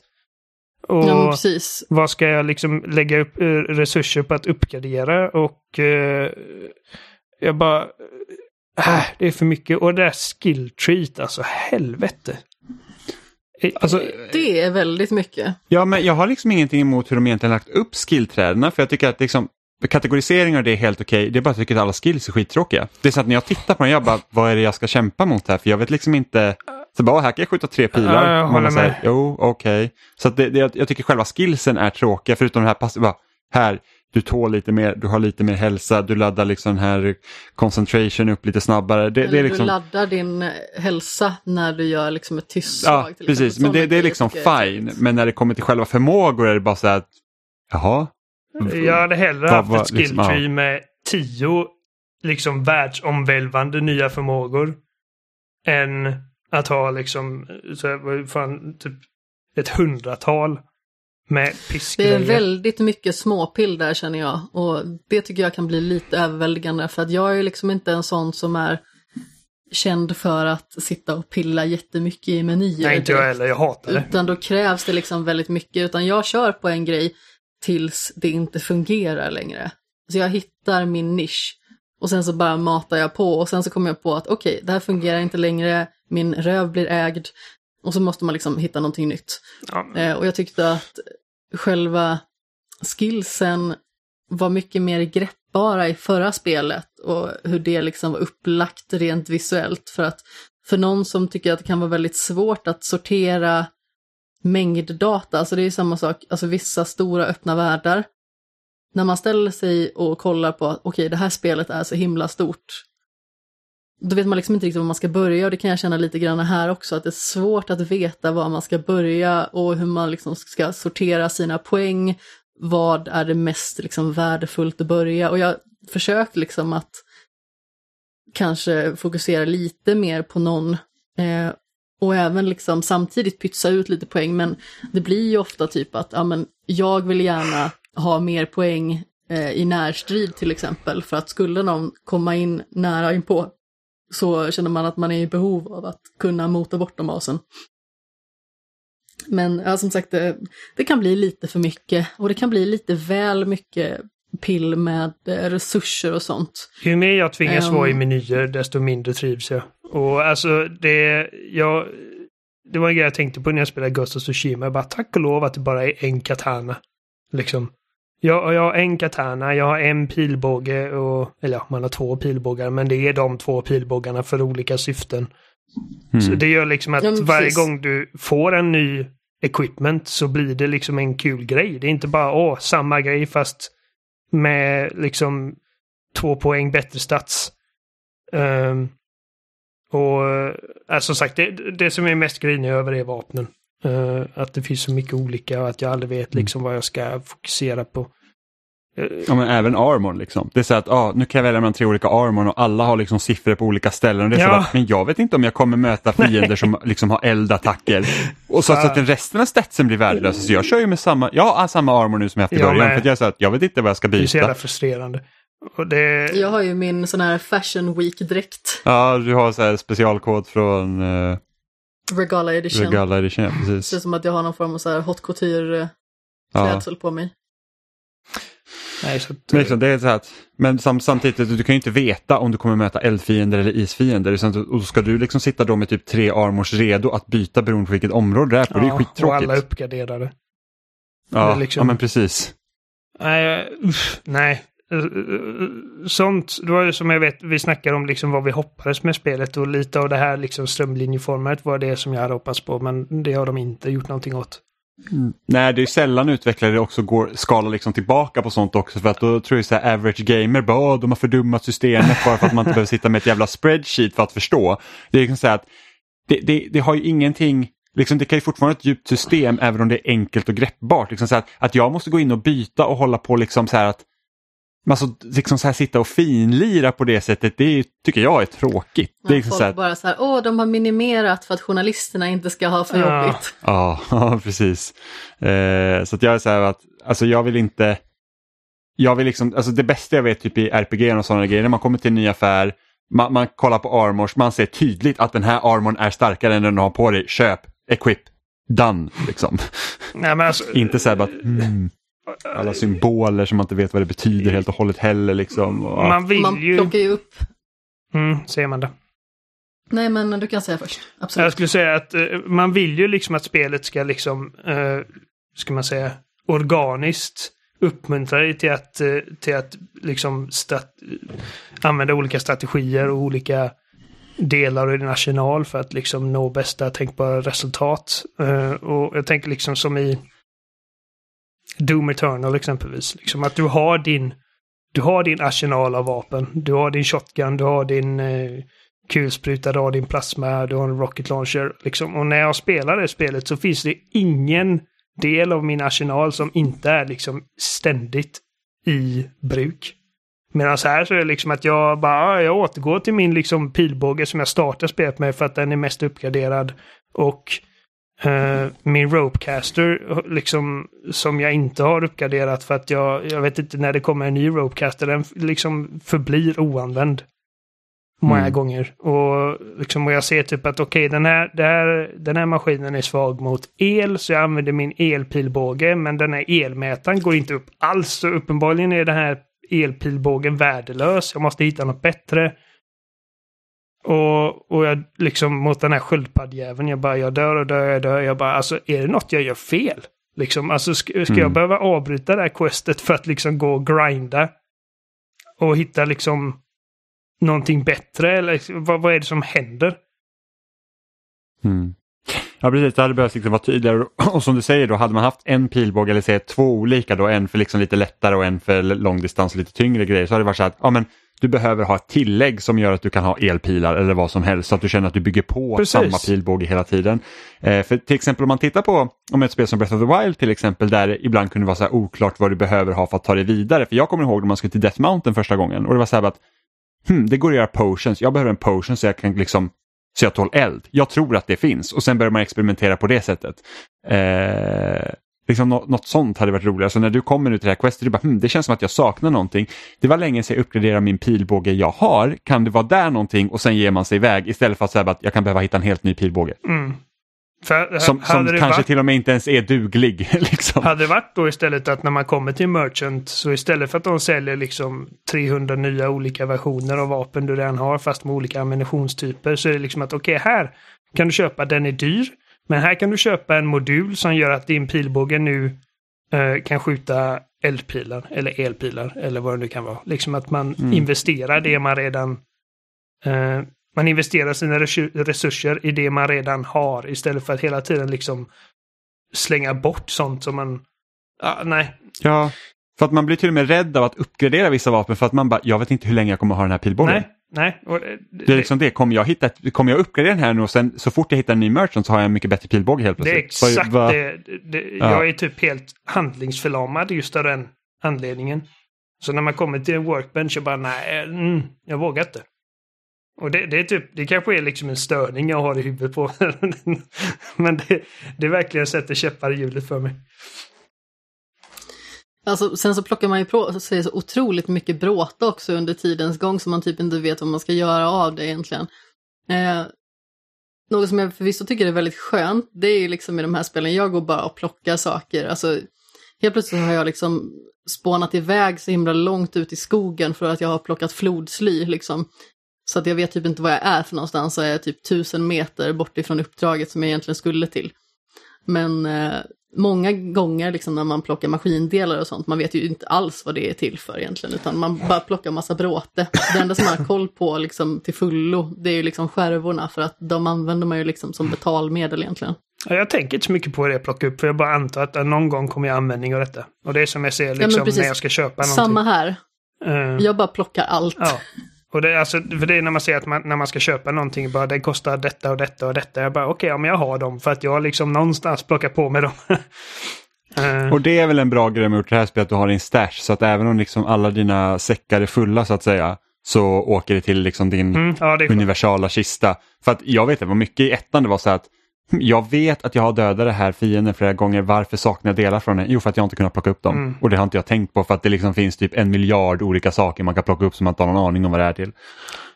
Och är eh. Traversal har, är faktiskt eh, betydligt roligare i det här spelet. Även om klättersystemet inte är lika dynamiskt som jag hade hoppats. För att det känns lite så här, det känns lite weird att liksom vissa, vissa bergsväggar går, går att klättra på, vissa går inte utan synbar anledning.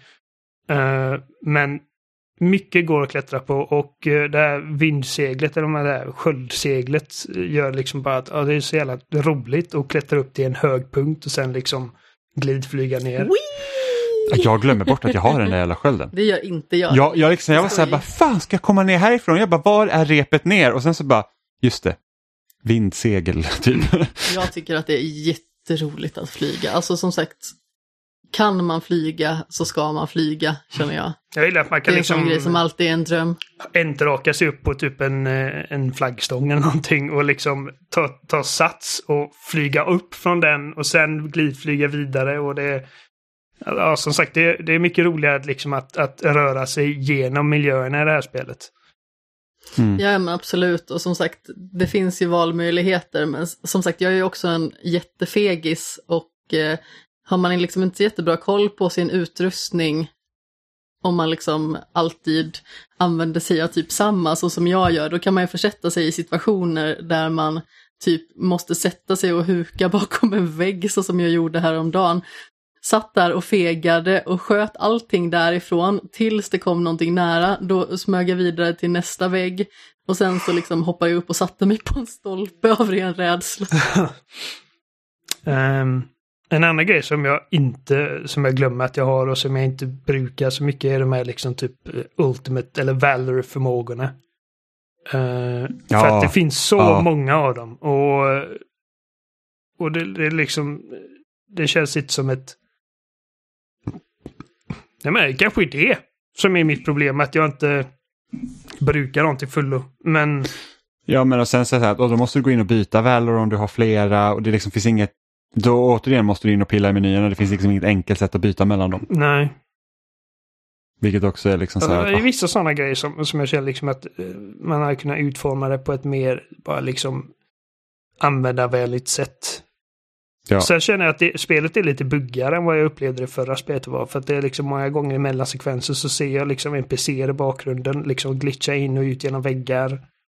Ehm, min... ja, jag har problem med klättringen. Alltså, det är ofta Ja, så jag bara fastnar. ra- t- trillar ner och bara så här, glid ner här och man här, jaha, alltså nu måste jag klättra upp för det här jävla tornet igen för att du inte kunde liksom ta ett steg rätt här. Eller Jag typ, har inte haft något problem med det. Ja, och ibland så när man ska hoppa till en viss punkt så missar man flera gånger och sen så gör man gör ingenting annorlunda. Och sen helt plötsligt klarar hon det. Så att det är liksom som att spelet vet inte riktigt vart den ska lägga fokus på när du ska hoppa ibland. Så det är lite sagt, jag har inte varit med om det här överhuvudtaget. Jag tycker att det har fungerat väldigt bra med allting som har haft med klättring och dylikt att göra. Ja, nej, igår, så, Förutom när jag har typ klantat mig själv. nej, igår ramlade jag ner från ett ställe för att jag behövde gå ut på en stor bjälke och hon vägrade gå ut på den. Det var liksom en gul bjälke så att typ den här kan du klättra på och hon liksom så här, hon bara steg åt sidan och bara ramlade ner. Ja. Så jag fick klättra upp för det hela tornet tre gånger innan hon liksom bestämde sig för att peka sina fötter rätt. Och även min mount liksom fastnar på de dummaste. Typ det är liksom, ifall det är en liten sten eller något så liksom... Ja, det är lite knepigare för dem att ta sig över typ olika saker. Just med att eftersom Aloy kan simma i det här spelet så i förra spelet så kunde man typ rida över, över bäckar och åar och sånt så att, utan att liksom mountain egentligen drunknade. Hon kunde ju simma i förra spelet också. Jo, men inte dyka. Så att det var, allt var ju mycket grundare. Du hade inte lika djupa, Vatten. du hade inte lika djupa vattendrag som det är det här, eftersom du inte kunde dyka. Eh, vilket gör att du inte kan rida överallt heller. Så typ är det en liten sten som är vid ett vatten, liksom bryne du ska liksom gå upp för, så den bara "Ugh, Can't do it. Fast det var ju många ställen i förra spelet man inte kunde rida över för att vattnet var för djupt. Ja, men det är om det liksom blir typ jättestora sjöar med typ alla vattendrag och Nej, sånt. floder och sånt också. Jag, jag, har, jag har inget minne att jag hade problem, liksom, att om jag ville rida över någonting så gick det ganska bra. Även om typ hela mountain nästan var dränkt i vatten. Här så är det lite jobbigare att ta sig över med mounts. Och jag sen, har inte upplevt det problemet heller. nej men det har jag gjort. Ja, men jag bara sa att jag inte har upplevt det. Och sen så, sen vet inte jag, jag försöker förbena att vart finns det någon skill som man kan liksom kalla till sig en mount hela tiden utan man måste ta över någon. Jag vet inte om den fin- alltså är den helt borttagen i det här spelet?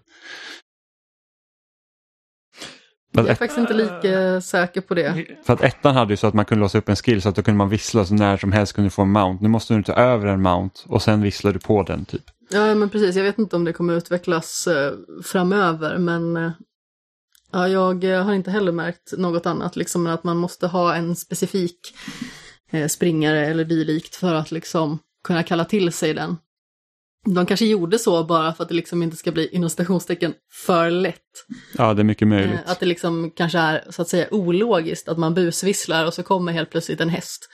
Men eh, här är det liksom att, okej, då har jag tagit över den här, jag har gjort den så att säga till min. Då är det inte så konstigt att den kommer när jag kallar på den. Ja, fast samtidigt, jag tror du skulle kunna göra så att du lämnar den liksom i, i, i den första staden och sen så typ fast ända till andra sidan av världen och så visslar du på den och så puff. Så Ja, ja, men då är det ju ja, fortfarande jo, jo, men ändå. din så att säga. Du har tagit över den. Men som sagt. Inte jag, som jag i Red Dead skulle 2 kunna när man fucking behövde leta efter sin häst för att den var för långt bort så den hörde inte din vissling så man bara vad fan är min häst? Oj, vilket spel var det? Just det, det var The Witcher. Där jag inte visste att man kunde vissla på hästen så att jag spenderade en och en halv timme med att leta efter Roach. Då hade den säkert spanat bort dessutom. Förmodligen. Riktigt irriterad var jag. Sen så råkade jag trycka på visslingsknappen av en ren slump, av misstag, och så kom han springande där. Mm. Eller när Oliver inte visste att man, kun- att man kunde, när han, han hade för mycket i sin packning i Skyrim och gick skitsegt genom halva kartan för att komma hem. Jag visste inte att det fanns fast travel. Eh, Jag får liksom en bild av liksom så här, gå dubbelvikt med så här megasäck på ryggen. jag vet inte vad jag ska Bara, göra med det "Åh, här. Snälla draken, se mig inte. det var faktiskt ganska kul. Jag känner någon. Ja men det verkar i alla fall som att alla vi har rätt så trevligt med spelet i alla fall. Jag har mycket Ja, jag med. trevligt. Ja, jag, tror, jag tror nog att jag tycker om det mer än vad jag trodde jag skulle göra. Med tanke på att jag inte tycker att ettan är lika bra som många andra. Jag tycker att ettan är okej. Mm. Ja, jag kan inte tvinga dig att ha rätt, men eh, ja, jag är ganska säker på att man kommer att ha blivit klar med det här spelet eh, nästa vecka, så man kanske kan dela med sig lite mer av ett eh, helhetsintryck. Nu har vi pratat om spelet väldigt länge i alla fall, men då är man ju kanske på det klara med vad som eh, helt och hållet kommer att hända med berättelsen och dylikt. Men jag ser fram emot att spela mer och eh, när jag spelade Horizon Zero Dawn till exempel så hade jag inte några fasta arbetstider. Eh, utan jag var ju eh, bara personlig tränare och eh, instruktör och sedan så tog jag liksom sporadiska övriga arbetsskift för att fylla ut. Så då hade man ju mycket mer liksom luckor där man kunde sitta och spela länge. Men nu när man är lite mer vuxen och eh, har ett jobb som har någorlunda fasta tider och eh, dessutom har klasser på det och massa åtaganden. Eh, Då är det svårt att få ihop tiden alltså, men då har jag ändå spelat, jag tror att det borde vara 20 timmar någonting. Mm. Och jag har lyckats klämma in 13 timmar sedan fredag kväll. Är det 13 timmar alltså? Har jag spelat ja. Jag, jag spelade typ hela dagen igår. Då kanske jag har spelat ännu mer än 20. Eh, och som sagt, det här, vi spelar in det här söndag morgon. Söndag förmiddag. Precis. Vi har Eh. spelat en timme idag. Eller Ja. en halvtimme Ja, kanske. runt det precis. Eh, blir- och nästa vecka är det Elden Ring. Åh, gud. Det ska bli spännande. Vi får se. Mm, kul för er. Lycka till. Ja. Kommer jag komma ens? Jag är så dålig på spel. Jag, jag lär... Jimmy kommer ringa till mig på jobbet. Men visst ska det vara bättre co-op i Elden Ring? Eh, bättre, alltså lättare antar jag. Ja, bra. Då kan du komma in och hjälpa mig när jag behöver hjälp sen. Ja, Oliver. visst. Jag kommer nog också börja, jag vet inte, men det... Gud, alltså jag, jag, jag lär inte vara klar med Horizon innan det kommer. Inte jag heller. Jag ska försöka komma så långt som Det möjligt. jag. Och... Kanske inte liksom med alla sidouppdrag och sånt, för jag vill nog ta Platinum med det här också. Såvida Ja. inte jag avvaktar med det, precis som jag gjorde med Zero Dawn. Men jag, jag kan tänka mig att Horizon, eller Forbidden West kan vara så att nu får jag bara stryka Elden Ring och jag behöver en paus. Då kan man hoppa in i Forbidden West. Alltså, eh, när ni kommer att sitta och spela Elden Ring nästa helg kommer jag bara luta mig tillbaka och du bara, jag vet inte vad jag ska göra här, det är så svårt och jag är så dålig på att spela. Jag bara, kolla inte på mig. Oh, jag kommer ihåg Sekiro, alltså det var, var tungt. På sina ställen. Ja, men det var allt vi hade för den här veckan. Nu ska jag sätta mig och spela Horizon Forbidden West. Ja, jag med. Eh, ni hittar som vanligt på spelsnack.com och där hittar ni också länkar till alla ställen vi finns som vår Facebook-sida, vårt Twitterkonto och vårt Instagram. Eh, vi finns ju också där du lyssnar på podd givetvis som Spotify, Apple Podcasts, RSS-flöden, även Youtube. Eh, ni får gärna slänga en liten recension på oss både på Apple Podcast eller på Spotify nu som tillåter det också för att det hjälper till med synlighet och det är alltid kul när fler kan hitta eh, podden och kanske också börja prenumerera. Eh, ja, och ni kan också mejla till oss såklart på kontaktetspesnat.com eh, eller byta ut kontakt mot våra förnamn, spesnat.com eh, om ni har synpunkter eller vill att vi ska diskutera någonting specifikt. Eller ja, vad tycker ni om Forbidden West? För att nu har ju ni också kunnat spela det spelet såklart. Eh, så sånt är alltid intressant att höra. Jag eh, kan även kommentera på loading.se där vi läggs upp varje vecka. Så hörs vi igen eh, nästa vecka när det blir massa snack om Elden Ring helt enkelt. Hej då! Puss i ljumsken.